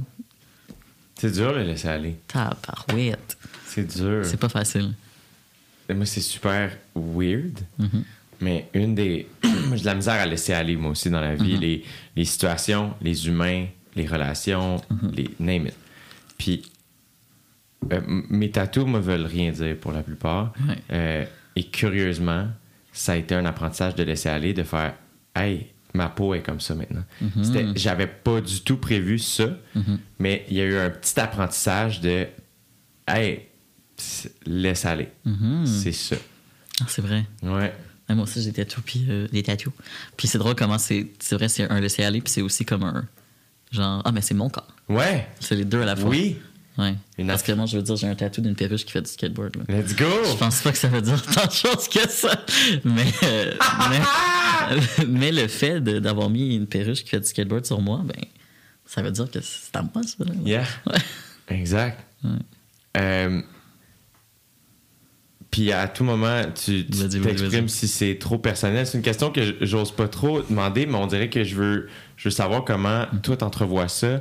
Euh, la famille, tes enfants, Mhm. euh, est-ce que. C'est une question qui est tellement personnelle, tu sais. Mhm. Euh, mais comment tu vois ça? Je- dans le moment présent, je sais que je veux pas d'enfants. Mais euh, je sais que j'adore les enfants, puis je sais que je vais être un, un merveilleux oncle. Genre, pour l'instant, c'est comme ça que je me sens. Mais ça peut toujours changer. Mhm. Puis c'est un truc qui est compliqué aussi par rapport à la reproduction en tant que personne trans. C'est ça. ça. Euh, je veux dire, je veux dire, si je veux des enfants, je vais trouver une manière d'en avoir. là. C'est comme pas mal là que je suis rendu dans ma vie. Là. Merci. Comme j'ai pas tant. euh, si je décide d'avoir un enfant par moi-même ou avec quelqu'un d'autre ou avec plusieurs personnes, qui sait, Ouais. ben euh, j'adopterai ou une personne d'autre l'aurait ou moi je peux. Peut-être que je vais pouvoir porter, on sait pas. là. J'ai pas nécessairement envie, là, mais comme on sait pas justement laisser aller, Ouais. peut-être que dans 10 ans, je vais être comme c'est tout ce que je veux. Ouais. Mais pour l'instant, j'ai vraiment envie d'être un bon oncle vraiment cool. That's it? Ouais. Qui fucking. Moi, j'ai la chance d'être oncle quatre Ouais. fois. Ouais. C'est un rôle qui est très cool. Ouais. C'est très, très cool. Euh, Puis, c'est quoi tes rêves? Hmm. Mes rêves. Je dirais que ça serait de, de continuer à vivre ce chemin-là, l'espèce de chemin où est-ce que je me sens de mieux en mieux, puis de voir où est-ce que ça me mène. Euh, j'ai des rêves clairement comme matériels, comme plein de gens, où est-ce que j'aimerais ça euh, avoir une stabilité financière, j'aimerais ça euh, inspirer des gens, j'aimerais ça que mes projets se passent, j'aimerais ça réussir à, à avoir un podcast, des trucs, une chaîne YouTube, plein de shit comme ça. Yeah. Mais T'en as?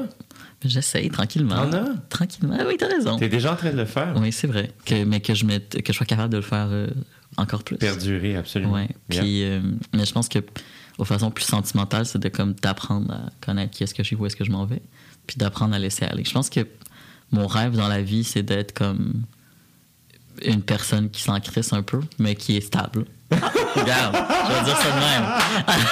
Je comprends tellement. Ça prend un peu de fuck off. Dans... Oui, oui, oui. J'ai envie de. J'ai envie d'être heureux dans ce que je fais. J'ai envie d'être stable. J'ai envie de me sentir bien. J'ai envie de me sentir accompli. Puis, mais j'ai aussi envie de d'accepter que l'année prochaine, qu'est-ce qui va me faire sentir accompli, c'est pas la même chose que maintenant. Ouais. Mais euh, ouais, c'est ça, j'ai des rêves où est-ce que j'ai envie, j'aime ça, représenter quelque chose pour des jeunes, j'aime ça, rentrer là-dedans, j'aime ça. Des jeunes et moins jeunes, on va arrêter de se Ouais. parler comme si c'était toujours des jeunes. mais mais euh, ouais, je pense que c'est ça mon rêve, c'est de vraiment comme être ancré en moi, puis de voir qu'est-ce que j'ai envie de faire avec ça, C'est un Christy beau rêve. quand même. Est-ce que tu as l'impression que. euh, parce je trouve ça cool ce que tu as dit tantôt, euh, où tu disais que tu changerais rien Mhm. à ta vie. Est-ce que. euh, est-ce que tu as l'impression que finalement ça a été un peu une espèce, en sorte, en gros guillemets, ici, un cadeau Mhm. de travail personnel, de, de, de- de travail d'empathie, de, de compréhension humaine, d'amour, de, de partage que d'autres êtres humains Mhm. euh, auront peut-être rencontreront jamais. Mhm. Mais je pense que c'est un cadeau avec euh, des grosses épines, là, mais, Ouais, que, mais que c'est que oui, dans le sens où est-ce que je suis pas une personne nécessairement si croyante, mais un peu, puis genre je me dis que, que c'est qu'il y a quelque chose de beau là-dedans, il y a quelque chose de beau dans le sens euh, d'avoir réussi à genre dans le sens que je suis fier de moi là. Puis comme je suis fier de moi d'avoir passé à travers ça puis de passer à travers ça dans le futur aussi. Puis comme je pense que c'est certain que je pense que c'est impossible de savoir j'aurais été quelle personne sinon.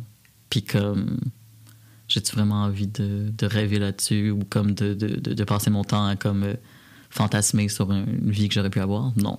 J'ai envie de comme aimer ma vie. Yeah. Fait comme ouais, je pense que c'est un, un- un cadeau dans le sens où est-ce que ben ça fait que j'ai navigué ça puis je suis qui est-ce que je suis. Fait que, C'est très puissant aussi être capable de dire que tu es fier de toi. là. Mhm, Euh, moi, tu vois, c'est quelque chose que j'ai de la difficulté à dire. mhm. Euh, puis sur lequel je travaille. Oui, euh, mais fait que j'admire beaucoup que tu sois capable de dire ça. Je, sais, je le dis ici, là, mais est-ce qu'on le dit tout le temps? Non. mais, Non, comme- mais mais, ça me fait du bien de pouvoir en parler, puis genre de. Excuse-moi, je t'ai coupé la parole. Ben, Mais c'est de, pouvoir, de pouvoir en parler, puis de pouvoir comme le, le- le vocaliser. Ouais. Comme, parce que c'est pas quelque chose que je me répète à tous les jours. là. Non. C'est ça. Puis on réalise à quel point euh, nos pensées, Mhm. Caroline, qu'il faut faire attention. Parce que si à tous les jours je me réveillais en me disant que j'étais fier de moi, au lieu que comme. Je sais pas, là, quand je me réveille, qu'est-ce que je me dis des fois? Des trucs négatifs. Ouais. mais euh, peut-être que mon outlook sur la vie serait plus. euh, Ouais. Oui, de qu'on a, ça a plus de pouvoir qu'on pense, mais comme c'est relatif, tout ça. Mais comme, ouais, je pense que c'est powerful de dire qu'on est fier de soi-même. Bien. Euh, là, tu habites à Montréal, Ouais. tu travailles à Montréal. Ouais.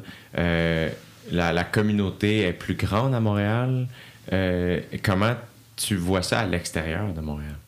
Ben, à, à Alterero, justement, presque comme euh, 60% de nos questions viennent de l'extérieur de Montréal. Oui! Ouais, ouais. Extraordinaire. C'est le fun, hein? Let's go! Ouais, puis euh, c'est quelque chose sur lequel. Je veux dire, moi, j'ai grandi à Repentigny, en petite banlieue. Fait que comme j'avais une réalité quand même proche de Montréal, j'ai pas grandi en région, rien que ça. Mais même juste euh, grandir en banlieue, tu te sens déjà très seul. Fait que. euh, ouais, je pense que de plus en plus. J'aime ça. Il y a plein, d'initiatives. Il y a plein de groupes en région. Comme il y a un groupe que j'aime beaucoup qui s'appelle Fierté Agricole. Ah ouais, Je donc! te jure. C'est un rassemblement, un organisme communautaire de plein de fermes de personnes LGBTQ. Puis c'est beau. Là. puis là, ils sont là à chaque année avec leur, à Pride, avec leur camion, puis là, ils donnent des, des légumes. C'est cute, là! Ah, c'est! Oui. Ou comme plein de. Les réalités sont tellement différentes. Je veux dire, euh, comme. C'est impossible de savoir. Puis je veux dire, les réalités sont vraiment différentes parce que tu es loin des, parce que es loin des centres. Des métropoles. Ouais. puis euh, aussi comme il y a plein de différentes réalités je pense aussi comme aux personnes euh, autochtones comme comme un, euh, je connais euh, par exemple des groupes en Gaspésie qui comme travaillent aussi à travailler avec comme à décoloniser les pratiques LGBTQ+, puis comme ben, pas les pratiques mais décoloniser Ouais. la pensée tout ça puis de comme c'est vraiment des réalités qui sont tout autres que dans les centres urbains même je veux dire Québec Montréal c'est pas la même chose là. Ouais. mais euh, Mais ça s'améliore. oui. Vraiment. Puis je pense qu'il y a des plus et des, des plus et des contre dans chaque situation. Ou est-ce que si je pense vite comme ça, ben ça arrive des fois que quand tu fais ta transition en région, que tu vas avoir un accès plus rapide parce que tu connais tout le monde. Ouais. Fait que genre, tu- ça fait que c'est plus difficile d'avoir une, d'avoir une transition comme sous le radar.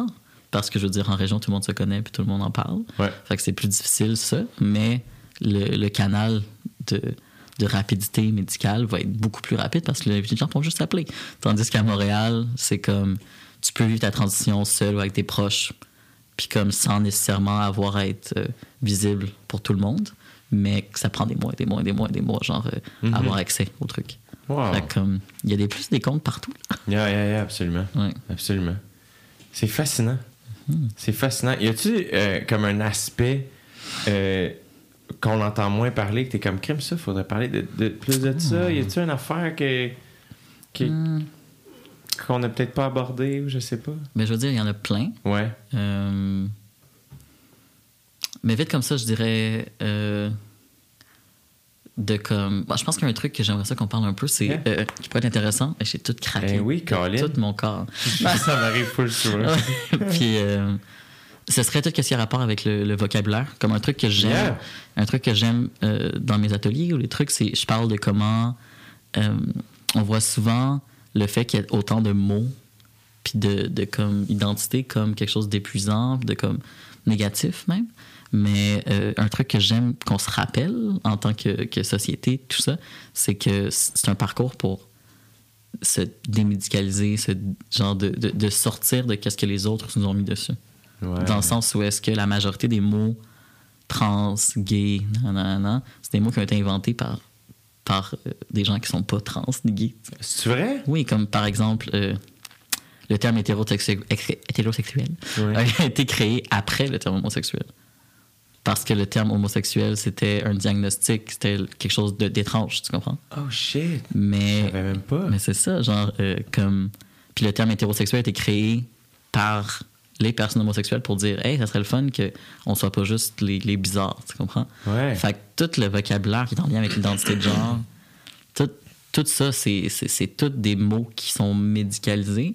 Fait qu'on est comme dans un moment sociétal où est-ce que on crée des nouveaux mots, en fait. Mhm. Puis euh, l'idée, c'est de décupler, de comme multiplier les termes pour que tout le monde se sente genre reconnu, Ouais. que tout le monde se sente bien en soi. Ouais. Fait comme au lieu de voir ça comme ah il y a tellement de mots ça gosse, mais de le voir comme t'as juste à être patient puis à comme à être correct à avoir d'avoir tort, mais aussi de dire que c'est beau que les personnes soient capables de voir un mot de s'associer parce que il ne serait-ce qu'il y a 5 ans, 10 ans, 15 ans, mais tous ces mots là c'était des diagnostics en fait. Ouais. Là, tu parles autant des mots euh, reliés au- à l'expression de genre qu'à la sexualité. oui on les Parce deux. que ça aussi, il faut, Faut les diviser. faut les diviser. Oui, bien sûr. Exact. Fait que là, là, quand on parle de la communauté LGBTQ, bon, là, c'est c'est plus au niveau sexuel, euh, Oui. relationnel, mettons? Il y a le T dans LGBTQ+. Fait que c'est c'est vraiment C'est un mélange de tout C'est ça. un mélange de tout ça. Dans le sens où est-ce que. euh, moi, j'aime ça dire euh, la communauté trans et non-binaire quand on parle d'identité de genre. Mais comme. Comme je te dis, en train de créer tous ces mots-là. Ouais. Euh, LGBTQ, euh, ou comme 2S LGBTQ, comme c'est qu'on rajoute toujours plus d'identité pour que les gens sentent pas. Pour que les gens sentent inclus, en fait. Ouais. Puis, euh, mais chaque, je veux dire chaque terme, comme peut-être peut-être que des fois je vais parler de la communauté de la diversité sexuelle, de la diversité de genre. Ouais. comme il y a plein, plein, plein, plein de différents termes. Puis, Toi, c'est comment t'as appris ces mots-là? Qui t'a appris ces mots-là? Ben c'est vraiment, euh, c'est être, être, euh, faire partie de la communauté, c'est comme un, un apprentissage, c'est comme, un- comme une technique qu'on fait au cégep. Que tu, rentres là-dedans, puis comme de plus que tu es sur les internets, le plus que tu vas apprendre les différents mots, tu parles avec les gens, tu fais des erreurs, tu, tu comme tu, tu, tu reconnais des mots qui te, qui te, qui te font du bien, fait que tu les, les appropries. Tu, tu- oui, tu les appropries. Tu t'identifies à ces mots-là. Fait que genre, tu crées des mots aussi si ça te tente. Fait que c'est vraiment, euh, c'est communautaire. Puis je pense que c'est un truc aussi qu'il faut qu'on parle de comment c'est pas tout le monde qui a accès à ça. Fait Ouais. que genre, surtout que si on parle justement, on parle en région plutôt, il y a plein de gens qui vont.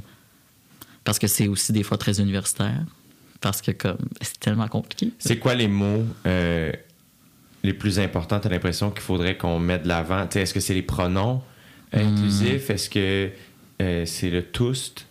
Euh, moi, je sais pas encore quand l'utiliser, je t'avoue, Mhm. toust. Euh, est-ce quand je- c'est-tu quand je dis euh, tous et, tous et toutes, au lieu de dire ça, je pourrais dire tous? Ben, ça, ça dépend de. Compliqué. C'est ça. Ouais, là, on est dans la conversation. Ouais, non, on je dit pas qu'on a raison, Non, on est dans l'ouverture. Personne qui a on- raison Non, c'est ça. Ouais. Euh, ben, je dirais que moi, j'utilise euh, genre tous la gang. Ok, c'est ça.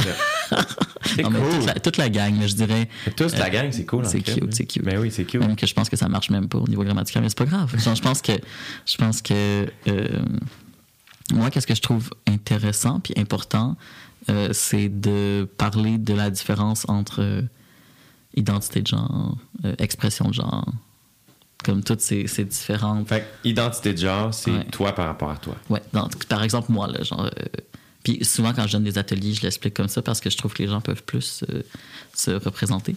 Dans le sens que chaque, chaque personne sur la Terre a une identité de genre. Donc, toi, à ce que je pense, mais t'es, t'es- t'es un homme cis. Ouais. Un homme cisgenre. Euh, moi, je suis un, un, un homme transgenre. Fait que, mais euh, les deux, on a aussi une expression de genre. Tout le monde a une expression de genre. Qu'est-ce que que c'est comment j'exprime. Exactement. Puis ça, tout le monde a ça. Tout le monde euh, marche différemment, s'habille différemment, ses cheveux différents, parle différemment. Comme ça existe pour tout le monde. Puis je pense que quand on prend conscience de ça, ça fait qu'on sort un peu de la binarité. Puis ça fait qu'on est plus enclin à comprendre le reste. Fait que moi, mettons, mon expression de genre Mhm. est quoi? Ben c'est qu'est-ce que tu veux que ça soit, mais t'as as, une expression de genre peut-être qui sort un peu de la masculinité classique. C'est ça. Ouais. Mais est-ce que.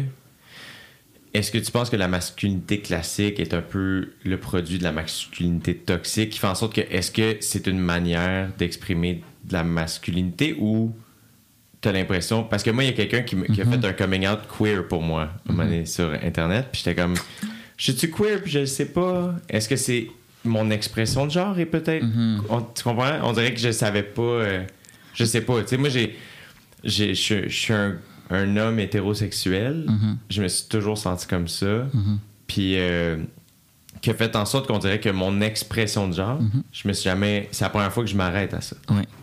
C'est- Je pense que je pense que ne serait-ce que comme te dire que ben, que tu remets en question la binarité des genres puis la sévérité tout ça. Puis je pense que ça c'est quelque chose qu'on peut qu'on a potentiellement tous en commun puis qui fait que les personnes cis peu importe peuvent aller chercher une plus grande empathie pour les personnes trans parce que tu peux comprendre un peu plus. On dirait que je comprends mieux ce que tu voulais dire tantôt par Mhm. les ongles. Mhm. On dirait que là, je le comprends plus. Ouais. Parce que, en effet, pour moi, c'était quelque chose d'assez euh, simple à effectuer. Mhm. Mais en effet, qu'il y a des regards qui ont changé. Tu sais, euh, cette semaine, je faisais un. Je faisais un show. Puis euh, j'improvisais, là, je savais pas trop ce que je disais. Puis j'étais comme. J'expliquais que j'avais une copine. Puis malgré le fait qu'il y a beaucoup de gens qui pensent que je suis gay, euh, Mhm. je mange une noune. Une. Puis, euh, puis j'étais comme, ah, je sais pas qu'est-ce qui fait que, Mhm. que les gens vont penser ça. Mhm. Puis il y a un bonhomme qui a juste crié Tes cheveux Puis j'ai comme posé. J'étais comme, oh mon Dieu, là, j'ai pas assez de temps comme pour gérer tout ça. Ouais. Mais j'étais comme. On dirait que ça. La réflexion se poursuit avec ce qu'on ce qu'on Mhm. dit, de faire comme Ah, ben peut-être qu'en effet, tu sais, je- mon expression de genre est peut-être différente Mhm. de mon identité de genre. Je pense peut-être aussi que je me suis pas posé les questions parce que mon, mon expression de genre a toujours été euh, acceptée chez moi. Mhm. Tu sais, quand j'étais kid, je portais. Tu sais, moi, j'ai deux sœurs, fait que Mhm. je portais. Euh, je pouvais porter ce que je voulais. Mhm. Puis chez nous, c'était tout le temps. euh, yeah, C'est la norme, ouais. of course. C'est comme. Je pense pour ça aussi que ça m'a pris du temps, des fois, être conscient de, Mhm. de la chance que j'ai. Mhm. Parce que ch- ch- chez nous, euh, c'était accepté. Normal, ouais. Exact, exact. Ouais, ouais. Puis que c'est plus quand t'es sorti de ça que t'es comme. ah.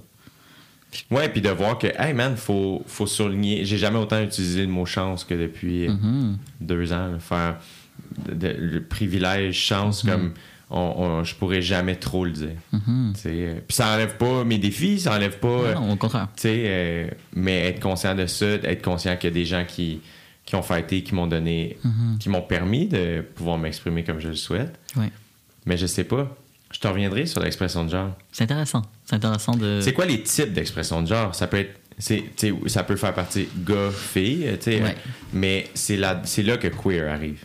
Ben, queer, c'est un terme, là, comme. Moi, comment j'aime l'expliquer? OK. C'est. euh, Historiquement, j'ai fait un petit bac en histoire, là. Fait que je suis bien. C'est vrai? Ben, je veux dire. c'est bien cool. Il me reste quelques crédits. Mais on va go. dire que j'ai fait un bac en histoire. T'en, t'en as plus fait un que moi. Oui, c'est ça. Euh, un truc comme, euh, historiquement, dans les années 70, comme tout ce qui est la libération homosexuelle, c'était beaucoup dans le gay as in sunshine, gay as in happy. Tu comprends? C'était très. Regarde, on est dans les années 70, là. Fait que les gens étaient comme. Genre, les gens étaient très comme. On célèbre l'identité gay dans comme le bonheur, le- la liberté, l'expression sexuelle. Genre, c'était très là-dedans. Puis dans les années 80, avec euh, la crise euh, du sida, ben, euh, puis la mort, puis l'intensité, puis comme le, le- la, la terribilité, dans tout ce qui était terrible, puis genre Ouais. l'intensité, ben les gens ont créé un peu. euh, ont commencé à dire genre euh, not gay as in happy, but queer as in fuck you, genre. Parce que queer, c'est un peu comme. Queer, c'est- c'est c'est fif en anglais, là. Yeah. Fait, que- genre, euh, les gens étaient comme, on est tanné qu'on soit associé au bonheur gay. Nous, qu'est-ce qu'on est, c'est on réapproprie un terme qui a été utilisé contre nous, puis on le rend politique. Donc, qu'est-ce que c'est l'identité queer? C'est une identité qui est politique, en fait. Hmm. Comme c'est pas genre. euh, c'est pas, c'est pas matériel. C'est pas genre euh, thème X. euh, genre, Ouais. ça n'a pas rapport, ça- c'est vraiment plus politique que d'autres choses. Ouais. Donc, euh, wow. Fait que les gens vont. C'est de rejeter les normes. Fait que ton- tu peux être queer dans ton genre, dans ton orientation sexuelle, tu peux être queer dans ton dans le sens où est-ce que quand tu dis que t'es queer, tu fais juste dire moi je suis pas d'accord avec l'hétéronormativité. Tu fais Ouais, juste ouais, dire que que, que t'as pas envie de comme donner tout expliquer. Puis que t'es juste queer parce que c'est ça. Genre c'est ça, t'as pas, t'as pas besoin d'expliquer. Ouais, ouais, ouais. Ouais. Est-ce que t'as fait un bac en histoire Ouais. parce que t'étais curieux d'apprendre sur ton histoire un peu Non, aussi? ou- non, j'étais juste. C'était avant euh, tous mes coming out. euh, J'avais juste toujours eu un intérêt pour. euh, Ben, visiblement, t'es es bon, là, parce que t'exprimes très bien, euh, t'expliques tout très bien ça. c'est gentil. Fait que là, on a identité de genre, expression de genre, Ouais. Et ensuite de ça, il y a sexualité. Mais ça, c'est- d'apprendre à les différencier. Je pense ça. que ça, c'est un truc que. Ben, on vient à ton truc de, de manger une tu comprends? Oui. Ben, euh, genre, on bénéficierait tous beaucoup que tout le monde soit capable de différencier une identité de genre puis une orientation sexuelle. Genre, tout le monde bénéficierait beaucoup de euh, de pas associer que parce que ben t'as les cheveux verts que t'es gay. genre. Ouais. Comme- ou que euh, ou juste même euh, souvent on se mélange on dit comme moi t'es trans fait comme t'es-tu gay genre? Mais comme ça n'a pas rapport Ouais, mon identité de genre c'est pas mon orientation sexuelle Yeah. genre tu peux être euh, Je trouve ça cool qu'on qu'on l'explique dans le sens. Je pense que notre génération, Mhm. on est peut-être plus au courant. ouais Euh, puis je pense aussi qu'il y a des gens qui, des fois, sont nerveux de poser des questions. 100% Avec, euh, avec raison. Des fois, c'est Oui. tendu. Euh, encore une fois, je- généreux. Je trouve très généreux de Merci. prendre le temps de décortiquer ça parce que je suis persuadé que ça, Mhm. ça, ça aide plein de gens en ce moment. puis parce que c'est des trucs qui ont été mélangés ben, par justement les médias la société Mhm. dans le sens où est-ce que on associe dans la vie genre que si t'aimes le un petit garçon né avec un pénis t'aimes le bleu tu vas finir par aimer une, coucher avec des filles comme c'est con là mais Ouais. genre ça existe dans la société on a cette idée là puis comme dès que tu déroges un petit peu de ça dès que disons que t'es un homme cis donc un homme euh, qui a été assigné garçon à la naissance parce que euh, t'as un pénis mais que t'aimes le rose, ben les gens vont être comme, Ah, t'es-tu gay dans le fond? Mais on parle d'un enfant de. On parle d'un enfant de 5 ans qui aime de couleur. Là. Ça n'a pas rapport avec son orientation sexuelle. Puis si tu continues à aimer le rose, mais que finalement t'es hétéro, ben les gens vont être comme, ah, t'es-tu sûr que t'es. Genre, il y a tout ça, genre d'espèce de. J'ai vécu beaucoup de ça. Ouais. Encore une fois, j'ai, je pense que ça m'affectait moins peut-être que euh, une personne homosexuelle Mhm. euh, pas encore sortie du placard. Mhm. Parce que je- moi, ça venait pas. euh, ça venait pas me toucher dans des questionnements ou un secret que j'avais l'impression Mhm. que plusieurs. Tu sais, ça remettait pas en question mon identité, encore Mhm. une fois. Exactement, oui. Qui fait en sorte que me faire traiter de fif, me faire traiter de tapette, me, me, me- Ouais. tu sais, je m'habillais de couleur. J'ai- Ouais. J'ai jamais. euh, j'ai jamais arrêté, même si on me Mhm. traitait de nom, curieusement. Euh, je pense un peu parce que euh, c'était peut-être plus facile pour moi Mhm. de m'exprimer comme ça. Parce que chez moi, Mhm. c'était accepté. Puis parce que finalement, j'étais hétéro. Fait qu'on dirait qu'il y avait Mhm. quelque chose qui venait pas questionner. On dirait que je savais, je sais pas. Mais quand tu te faisais, quand tu te faisais insulter sur la base de ton orientation sexuelle, ben t'étais juste comme, t'étais confiant, t'étais centré en toi. C'est ça. Puis quand, disons que tu vis un truc similaire, mais que t'es pas certain de ton orientation sexuelle, ben ça peut venir comme Mais oui, mais oui. chambranler beaucoup de choses, puis être comme, ah, dans le fond, euh, fait que genre, c'est... Mais c'est important, justement, je pense que qu'on arrête de faire... Puis c'est normal qu'on fait ces liens avec toutes ces choses-là, parce que c'est comme ça qu'on, que la société est faite, genre. Mhm. Comme dans la tête du monde, si t'es gay, t'es plus féminin. Si t'es lesbienne, t'es plus putsch. genre. Fait comme, mais c'est, c'est pas ça. Genre, Non, tu, c'est peux, ça. tu peux être une femme, euh, une femme butch puis être hétéro. Tu comprends? Il y a toutes ces choses-là. Yeah, puis euh, l'humain est, est- est pluriel. On a plein. Mhm. on, on peut être toutes sortes. de- à tous les jours, on peut être différent. si. Exactement. Et- et on peut être attiré par différentes affaires, on peut avoir différentes vibes, on peut... Mhm. Moi, je peux être fucking excité, puis ses nerfs, puis danser ses tables, puis je peux avoir des conversations fucking deep, puis être super Mhm. smooth. Puis, euh, fait que ça revient à, à tout ça, parce que... euh, il- Est-ce que ça te gosse que les gens ont, ont besoin d'étiqueter? Oui, mais euh, je pense que ça revient au besoin de contrôle. C'est ça. Je pense que ça revient à comme on a la difficulté à accepter qu'on a du contrôle sur rien, en fait. Ben, puis, en fait, c'est ça qui est particulier, c'est que les autres qui nous étiquettent, des fois, ça gosse. Mhm. Mais j'ai l'impression que toi, qui reprends, tu sais, c'est empowering de faire, hey, moi, je suis ça. Mon identité, c'est ça.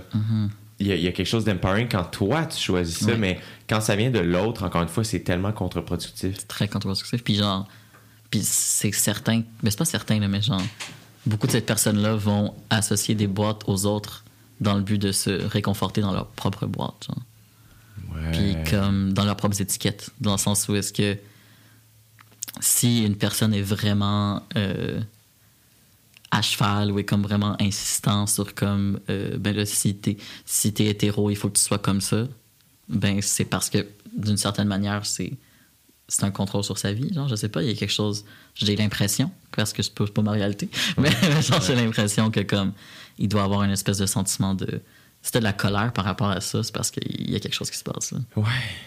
C'est dur à comprendre. Ouais. Pourquoi ça choque autant? Puis genre, euh, puis je pense que c'est ça, genre, si on parle de masculinité beaucoup, là, dès, c'est quand même intense que dès que tu déroges un peu d'une masculinité comme prescrite, tout à coup, les gens, ils pensent que t'es gay. Ça n'a pas rapport, là. Ouais. Je veux dire, euh, il y a des hommes extrêmement masculins qui sont gays. Ben oui. Mais il y a genre, il y a tout ça, toute l'espèce de comme... euh, c'est étrange. C'est étrange qu'on fasse ça. Ouais. Mais je pense que ça part de, l'in- de, de, de la, de, la, de la peur. Puis de- en fait, ça part de, de l'inconnu. Ça part de. Ah, euh, euh, quand ils, ils connaissent pas ça. Mhm. Ils n'ont pas été en contact avec ça. ou Qui fait en sorte que c'est comme.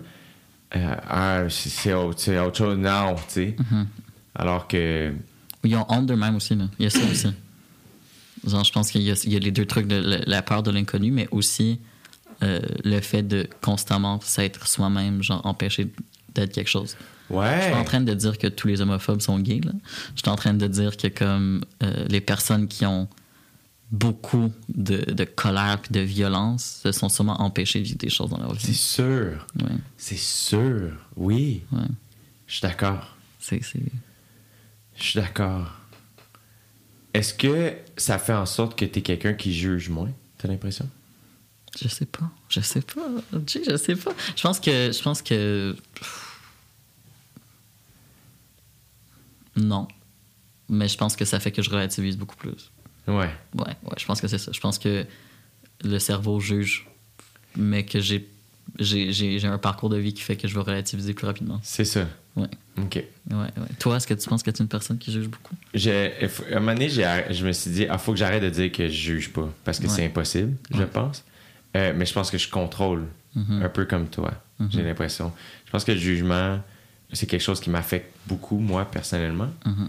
Euh, qui fait en sorte que je suis comme, ah, je veux pas recréer ça chez les autres du tout, du tout, du tout. Mhm. Euh, je pense que je suis quelqu'un d'assez empathique aussi, qui fait en sorte que très souvent, mon réflexe, ça va être de faire. Moi, je veux que, tu mettons, toi qui arrives ici aujourd'hui, je vais être certain, t'es bien, euh, tu te sens à l'aise, que, que, que tes limites sont respectées, que... mais je suis de même tout le temps dans la vie, c'est comme un, réflexe. Fait que je pense que, naturellement, les fois où j'ai jugé, c'est que là, j'ai manqué d'empathie souvent. C'est- J'ai j'ai comme oublié que j'étais comme ça. Mais des fois, il y a des gens qui nous donnent pas le goût d'être empathiques. C'est vrai. Puis je pense aussi que, comme moi dans ma vie, puis je pense que la COVID, genre, pour moi, ça. Ben, je veux dire, la COVID. Juste comme euh, le, le moment euh, de, de comme. euh, pandémie globale Yeah. a fait que, comme. Je me rends compte que le moins bien que je me sens avec moi-même, le, le moins que j'ai d'empathie. Puis ça, c'est un truc que je, que je, Ouais. que je pense beaucoup trop ces temps-ci. De serait-ce que comme euh, je pense que de, de trop travailler, de pas prendre soin de moi, de comme ne pas centraliser comme mon bien-être fait que j'ai moins d'empathie pour le reste des gens. Puis comme ça, c'est un truc que comme récemment j'ai des amis qui m'ont dit comme toi plutôt qui étaient comme je te reconnais comme pas un peu là, dans le sens où est-ce que euh, je pense que j'ai comme manqué de balance. Puis je pense que la COVID a un rapport avec ça. Mais parce oui, c'est que- sûr. parce que comme je, je pense que je savais plus où marcher, quoi faire. Puis ce qui fait que comme je me suis surpris à manquer d'empathie, puis genre je me surprends à manquer d'empathie, puis ça vient pas de ça vient pas de comme euh, qui est-ce que je suis. Ça vient du fait que je que je prends pas soin de moi. Ouais. Puis je pense que, que comme. Je pense que non, je juge pas moins, mais que je suis capable de me rendre compte avec l'aide d'amis puis de proches, mais, mais aussi comme je suis capable de, de me rendre compte que comme ça a un effet négatif Mhm. sur plein, plein, plein, plein, plein de choses qui ont rapport à moi. Mais ouais. Euh, je sais aussi que, que dans le monde du sport, Mhm. Là, je, je, je, je suis vraiment pas un expert. Je pense que toi non plus, là, mais fait que je pose la question, puis encore une fois, tu te sens bien à l'aise. Euh, je sais que dans le monde du sport, ça devient une espèce de.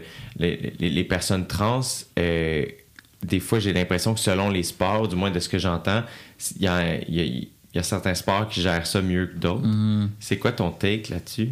Comment tu vois ça? Parce que ça peut être des micro-agressions aussi. Bien sûr, bien C'est sûr. ça, là, Ouais, ouais. Qui est touché. Je veux dire, je suis tellement loin d'être euh, une personne sportive. mais, mais, mais je pense qu'un truc, la seule chose que je veux dire par rapport à ça, c'est comme euh, intéressant de voir comment c'est beaucoup plus facile pour les équipes sportives. Mais pas plus facile, mais genre. on voit plus souvent des équipes sportives masculines qui vont comme accueillir des hommes trans parce que dans leur tête, genre, il y a pas un, euh, ils n'ont pas d'avantage. Tu comprends? Dans le sens où est-ce que je vois, euh, il y a beaucoup de sportifs en ligne, des hommes trans, je sais pas pourquoi, mais beaucoup de nageurs. Je sais pas pourquoi je suis beaucoup de nageurs trans. Mais, mais euh, de voir que ça, ça se fait parce que, au contraire, dans euh, le sport plus féminin, les gens vont dire que les femmes trans ont un avantage. Ce qui est comme. Ça n'a pas trop rapport. mais genre, je pense que de, de comme penser à ça ça, ça, ça revient aussi dans comme l'espèce de binarité de genre de comme les garçons sont forts, les filles sont faibles. Genre. Ouais. Fait que genre, si t'es euh, quote unquote, genre une fille qui devient un garçon, mais t'es pas une menace pour une équipe sportive. Hmm. Puis tandis que si t'es une femme trans, donc une personne assignée homme à la naissance qui comme est une femme, ben là, les gens sont comme, mais là, genre, il y a comme une menace. Ouais. Fait que je pense que ça revient encore à comme comment qu'on voit. Parce que je veux dire, on va se le dire, il y a des, il y a des hommes cis vraiment pas forts, il y a des femmes cis Ouais. vraiment fortes. Là. Ouais, Fait que genre, ouais, comme ça n'a pas, pas rapport. Là. C'est plus au niveau des hormones, j'imagine, que les gens questionnent, mais on dirait que je l'avais Oui, jamais. oui. Ça avait jamais été exprimé comme ça. On dirait que. Ah, j'adore ça, le point que t'as amené. Parce que c'est vrai que les hormones, oui, mais genre. Je veux dire, ça, ça, ça, ça, plus ou moins rapport. Ouais, ouais, ouais, c'est ça. Genre, c'est ça. Absolument. Parce que, comme. Ouais, ça a vraiment plus ou moins rapport. Ouais, ouais, je suis d'accord. Parce que chaque personne a un level de d'hormones différent, peu importe ton identité de genre. Chaque personne a des, capacités sportives différentes. Ouais. Fait que genre, c'est, c'est comme hormones ou non, genre, c'est, c'est pas la même chose. Ouais, ouais, ouais. Ouais. Est-ce que. euh, est-ce qu'il y a des trucs. Est-ce qu'il y a une autre affaire que tu dis crime, ça J'aimerais ça parler de Mais ça. là. Non, mais j'aime ça répondre à tes questions. on- Ouais? Vas-y. J'aime ça répondre à des questions. Ok, parfait. Euh, je continue. Euh, comment. euh, Comment ça s'est passé? Encore une fois, dans les limites, dans tes limites, là, je veux pas. euh, je suis pas fan de potin du tout dans la vie. là. Euh, même si j'en ai modé, curieusement, là, mais Oh. bref. Comment. Bisbee, c'est ça. ouais, ben. J'étais comme- J'étais comme. T'as comme un. T'as pas un catchphrase, toi, en Ouais. avec les potins? Comment ça s'est passé avec. euh, parce que, tu sais, on a beaucoup parlé de la communauté, se Ouais, sentir reçu. Comment ça s'est passé avec les autres personnes dans ta vie qui font pas nécessairement partie de la communauté? Ouais, ouais. Ah, Difficile, compliqué. Dans le sens. euh, puis c'est un truc auquel j'ai réfléchi beaucoup. Puis auquel je vais pas trop m'ex- je vais pas trop m'exprimer parce que genre j'ai. Ouais, ben, t'as ta vie privée, puis Ben, ça t'appartient. Exactement. euh, c'est pour ça que je, je, je, je me. En tout cas, c'est pour ça que je retenais un peu la. Puis c'est même pas que la question, c'est. Je t'ai vraiment posé les questions que je souhaitais. Euh, Mais je suis capable de prendre et de. Dans le sens que c'est une, bonne question. Puis je pense que pour moi, euh, c'est un. C'est un apprentissage, puis c'est aussi quelque chose de comme qui a été très difficile pour moi. Puis euh, on parlait plutôt de d'homophobie, transphobie internalisée, VS comme homopho- homophobie, transphobie, dans le sens que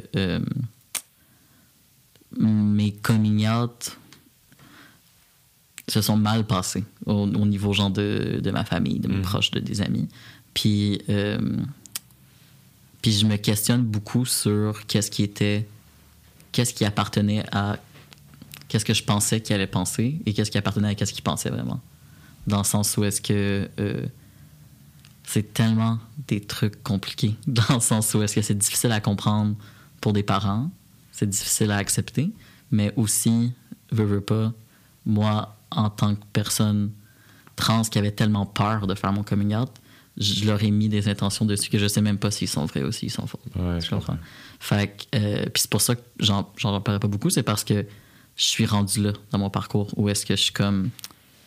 Où est-ce que je suis comme, qu'est-ce qui m'appartient, qu'est-ce qui leur appartient? Pourquoi il a- ça a été difficile? Je veux dire, c'est. Il y a des choses qui leur appartiennent, il y a des choses qui m'appartiennent aussi. Ouais. Mais je pense que pour moi, c'est vraiment. C'est vraiment comme un, un, un parcours vraiment intense. Puis comme, j'arrive pas à.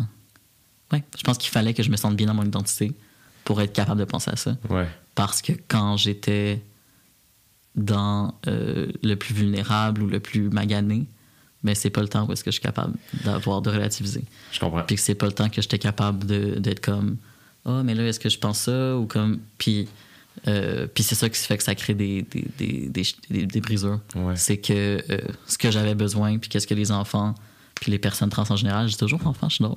Toutes les personnes trans ont besoin personnes gays, peu importe.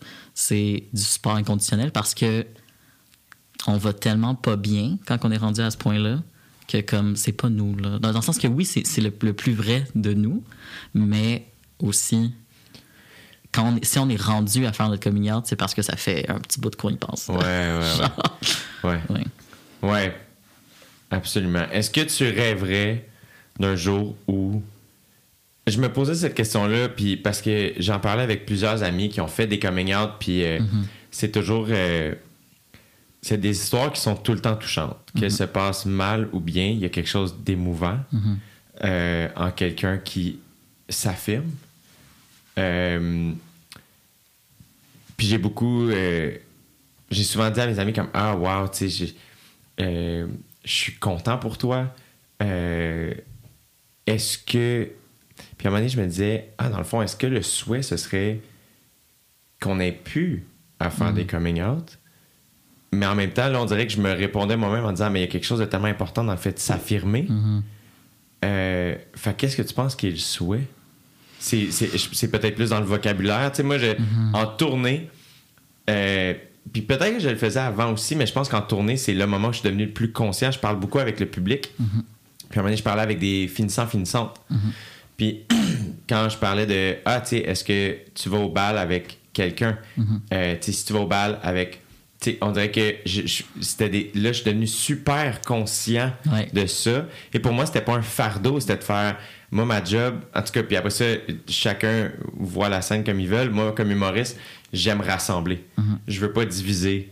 Euh, je veux rester moi, mais l'idée, c'est que tout le monde puisse comprendre, puis tout le monde se sente reçu, puis fait que, fait que, oups, c'est dans mon vocabulaire. Puis après ça, je suis devenu super conscient quand je rencontre quelqu'un, faire, y a-tu quelqu'un dans ta vie? Sais, de- C'est des petits wordings super simples qui changent absolument tout, tu sais. Ouais. Euh, Est-ce que tu penses que c'est plus en, en s'éduquant de ce côté-là qui va faire en sorte que, je sais pas, là. Mais je pense que dans un. Puis genre, je, je, je pense la même chose que toi. Dans le sens où est-ce que euh, je pense pas que le but, c'est que les gens aient pu à faire le coming out parce que c'est important de célébrer son identité. Ouais. Mais euh, je pense que le but, c'est que les coming soient de moins en moins dramatiques, en fait. là. Je pense que le but, c'est que ça soit de moins en moins intense, puis que le fait de comme parler de son identité soit plus comme un, un drame. là. Donc, euh, puis genre, je pense que justement en faisant des trucs comme ça, en, en prenant pas pour acquis tout le temps, en prenant pas pour acquis que la personne qui est devant toi, euh, que tu peux deviner son orientation sexuelle, puis que tu peux deviner son identité de genre, je pense que c'est ça qui fait qu'un moment donné, les coming ça va peut-être devenir obsolète, ou les coming vont être 100% par rapport à la fierté et non pas par rapport à la peur et l'appréhension. Ouais, Fait que genre, il y a ça aussi. ouais. Ce qui serait extraordinaire. Ce serait un beau monde. Mais oui. Ce serait vraiment un beau monde. Euh, y a-tu. Tu parlais de d'importance de se voir, tu sais, de se voir, de pouvoir rêver. Euh, les artistes que tu admires, qui font partie de ta communauté, c'est qui?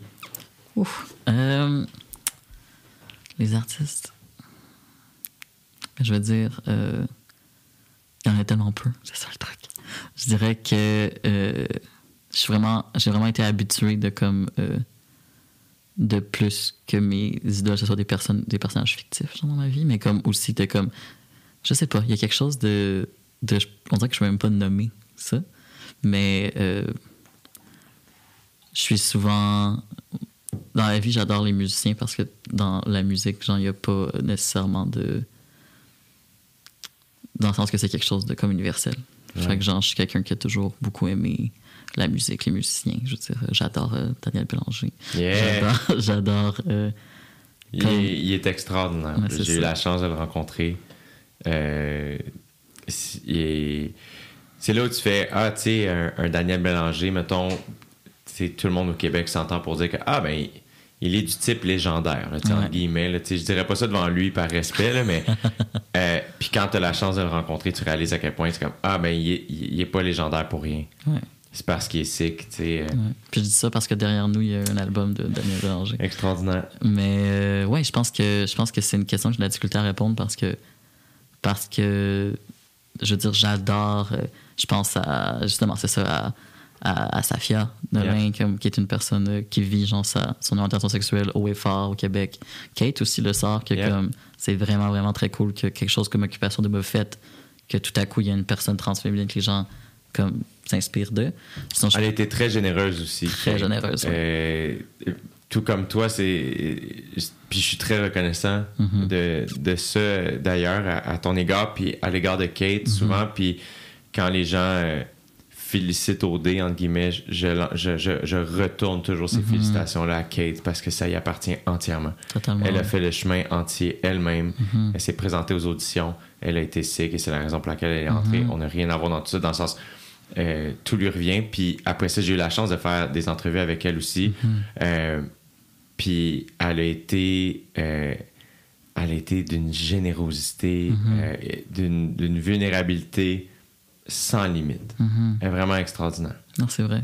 Puis je pense que toutes ces personnes-là comme font que je pense à Pascal Revillon aussi qui comme de plus en plus euh, qui est une femme trans euh, art- euh, qui joue dans la fugueuse. Yeah. mais, mais La fugueuse. la fugueuse.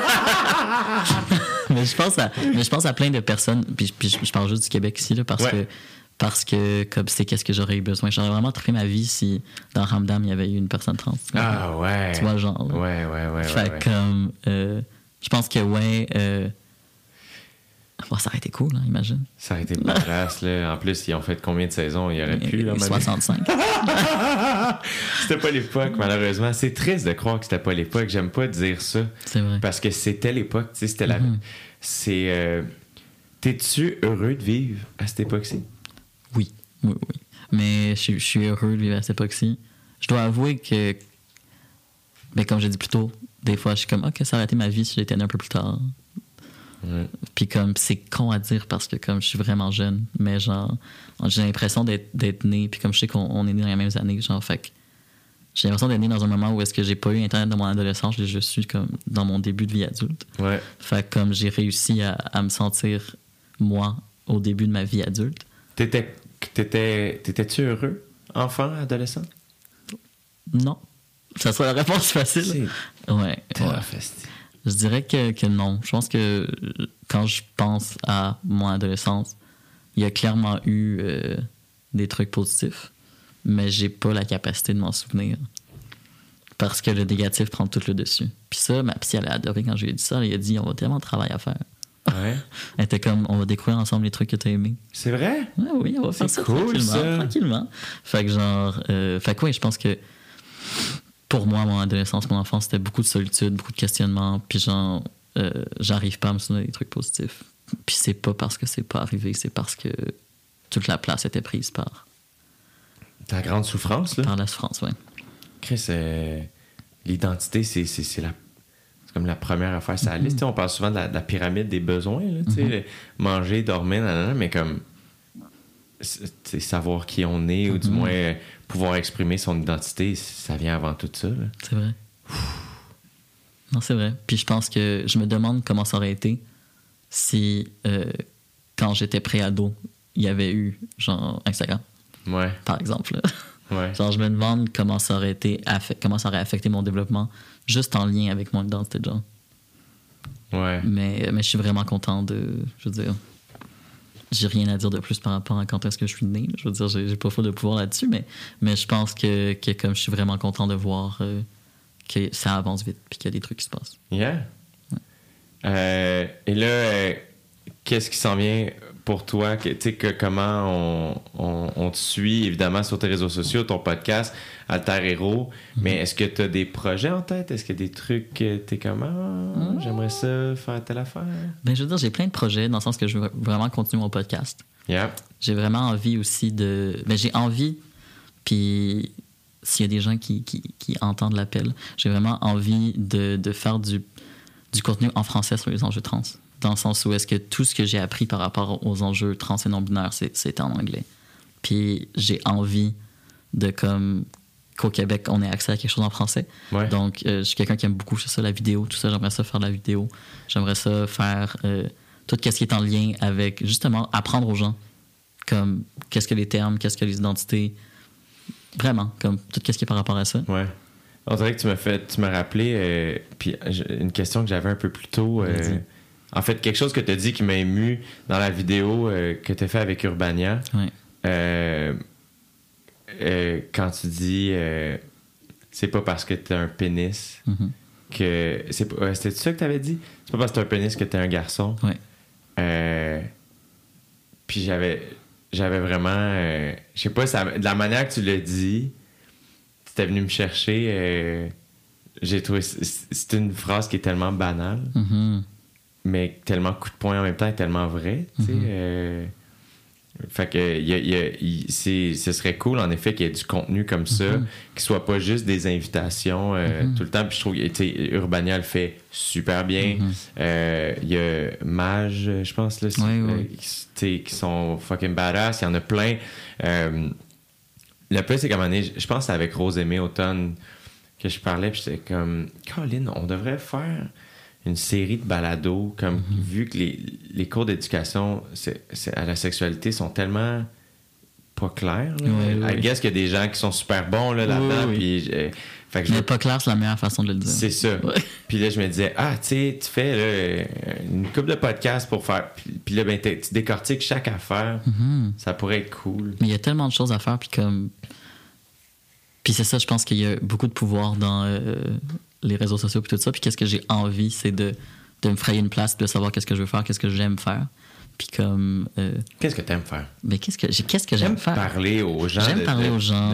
De, de- ton expérience, j'ai l'impression. J'adore ça. Oui, j'adore parler aux gens. très généreux de ton. Je, je suis vraiment reconnaissant. Je te remercie vraiment de ton partage parce que, tu sais. euh, puis c'est pour ça que pour moi, c'était c'est super important de faire la distinction entre le, tu sais, le, le potin et la vie privée, puis Mhm.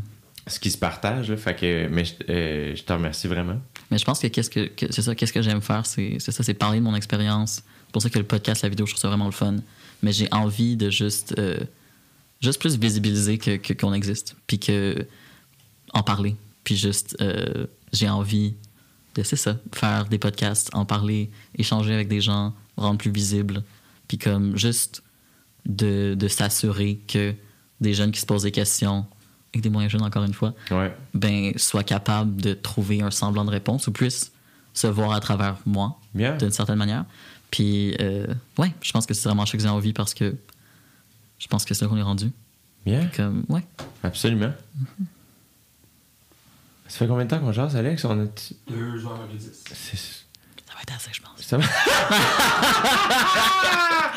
non, mais c'est plus. euh, je trouve que j'étais. euh, J'arrête pas de le dire, mais je t'ai trouvé très généreux. Merci. Fait que merci vraiment d'avoir euh, pris ce temps-là dans, dans ta vie pour euh, m'éduquer. Mhm. Euh, T'es pas obligé. Fait que je t'en remercie vraiment, vraiment. Ben, ça fait un plaisir pour moi. Tu es aussi très ouvert à l'écou- à l'écoute. Ben, c'est. euh, je. Sais plus comment me sentir par rapport au mot allié, mais du moins, je sais que je suis vraiment profondément empathique à, à ce que ta communauté et toi vivez. Mhm. Euh, puis après ça, il y a une grande partie de moi qui fait je euh, j'ai la chance d'avoir un micro. Mhm. Je dois incarner ce- cette responsabilité-là en, en- en vous offrant la place que vous êtes censé avoir. Euh, fait que pour C'est moi, une c'est, de le dire. c'est pas un. Le cadeau est de toi, moi, pas, pas l'inverse du tout. Fait que je te remercie vraiment. On te suit sur tes réseaux sociaux. Ouais, June.pilote. Podcast, C'est quoi mon genre sur Spotify et toutes les plateformes? la titre, Ouais. Alter Hero. Alter Hero, un organisme communautaire incroyable. Allez voir aussi en ligne. Yeah. Notre site internet, alterhero.com. Puis c'est pas la dernière fois qu'on se voit, June. Tu reviens quand tu veux. Merci. Puis j'espère qu'on aura la chance de se croiser dans des événements festifs euh, plus aussi. tôt que tard. Oui, j'espère aussi. Merci vraiment. Merci beaucoup de m'avoir invité. Puis prenez soin de tout le monde. Yes. Merci.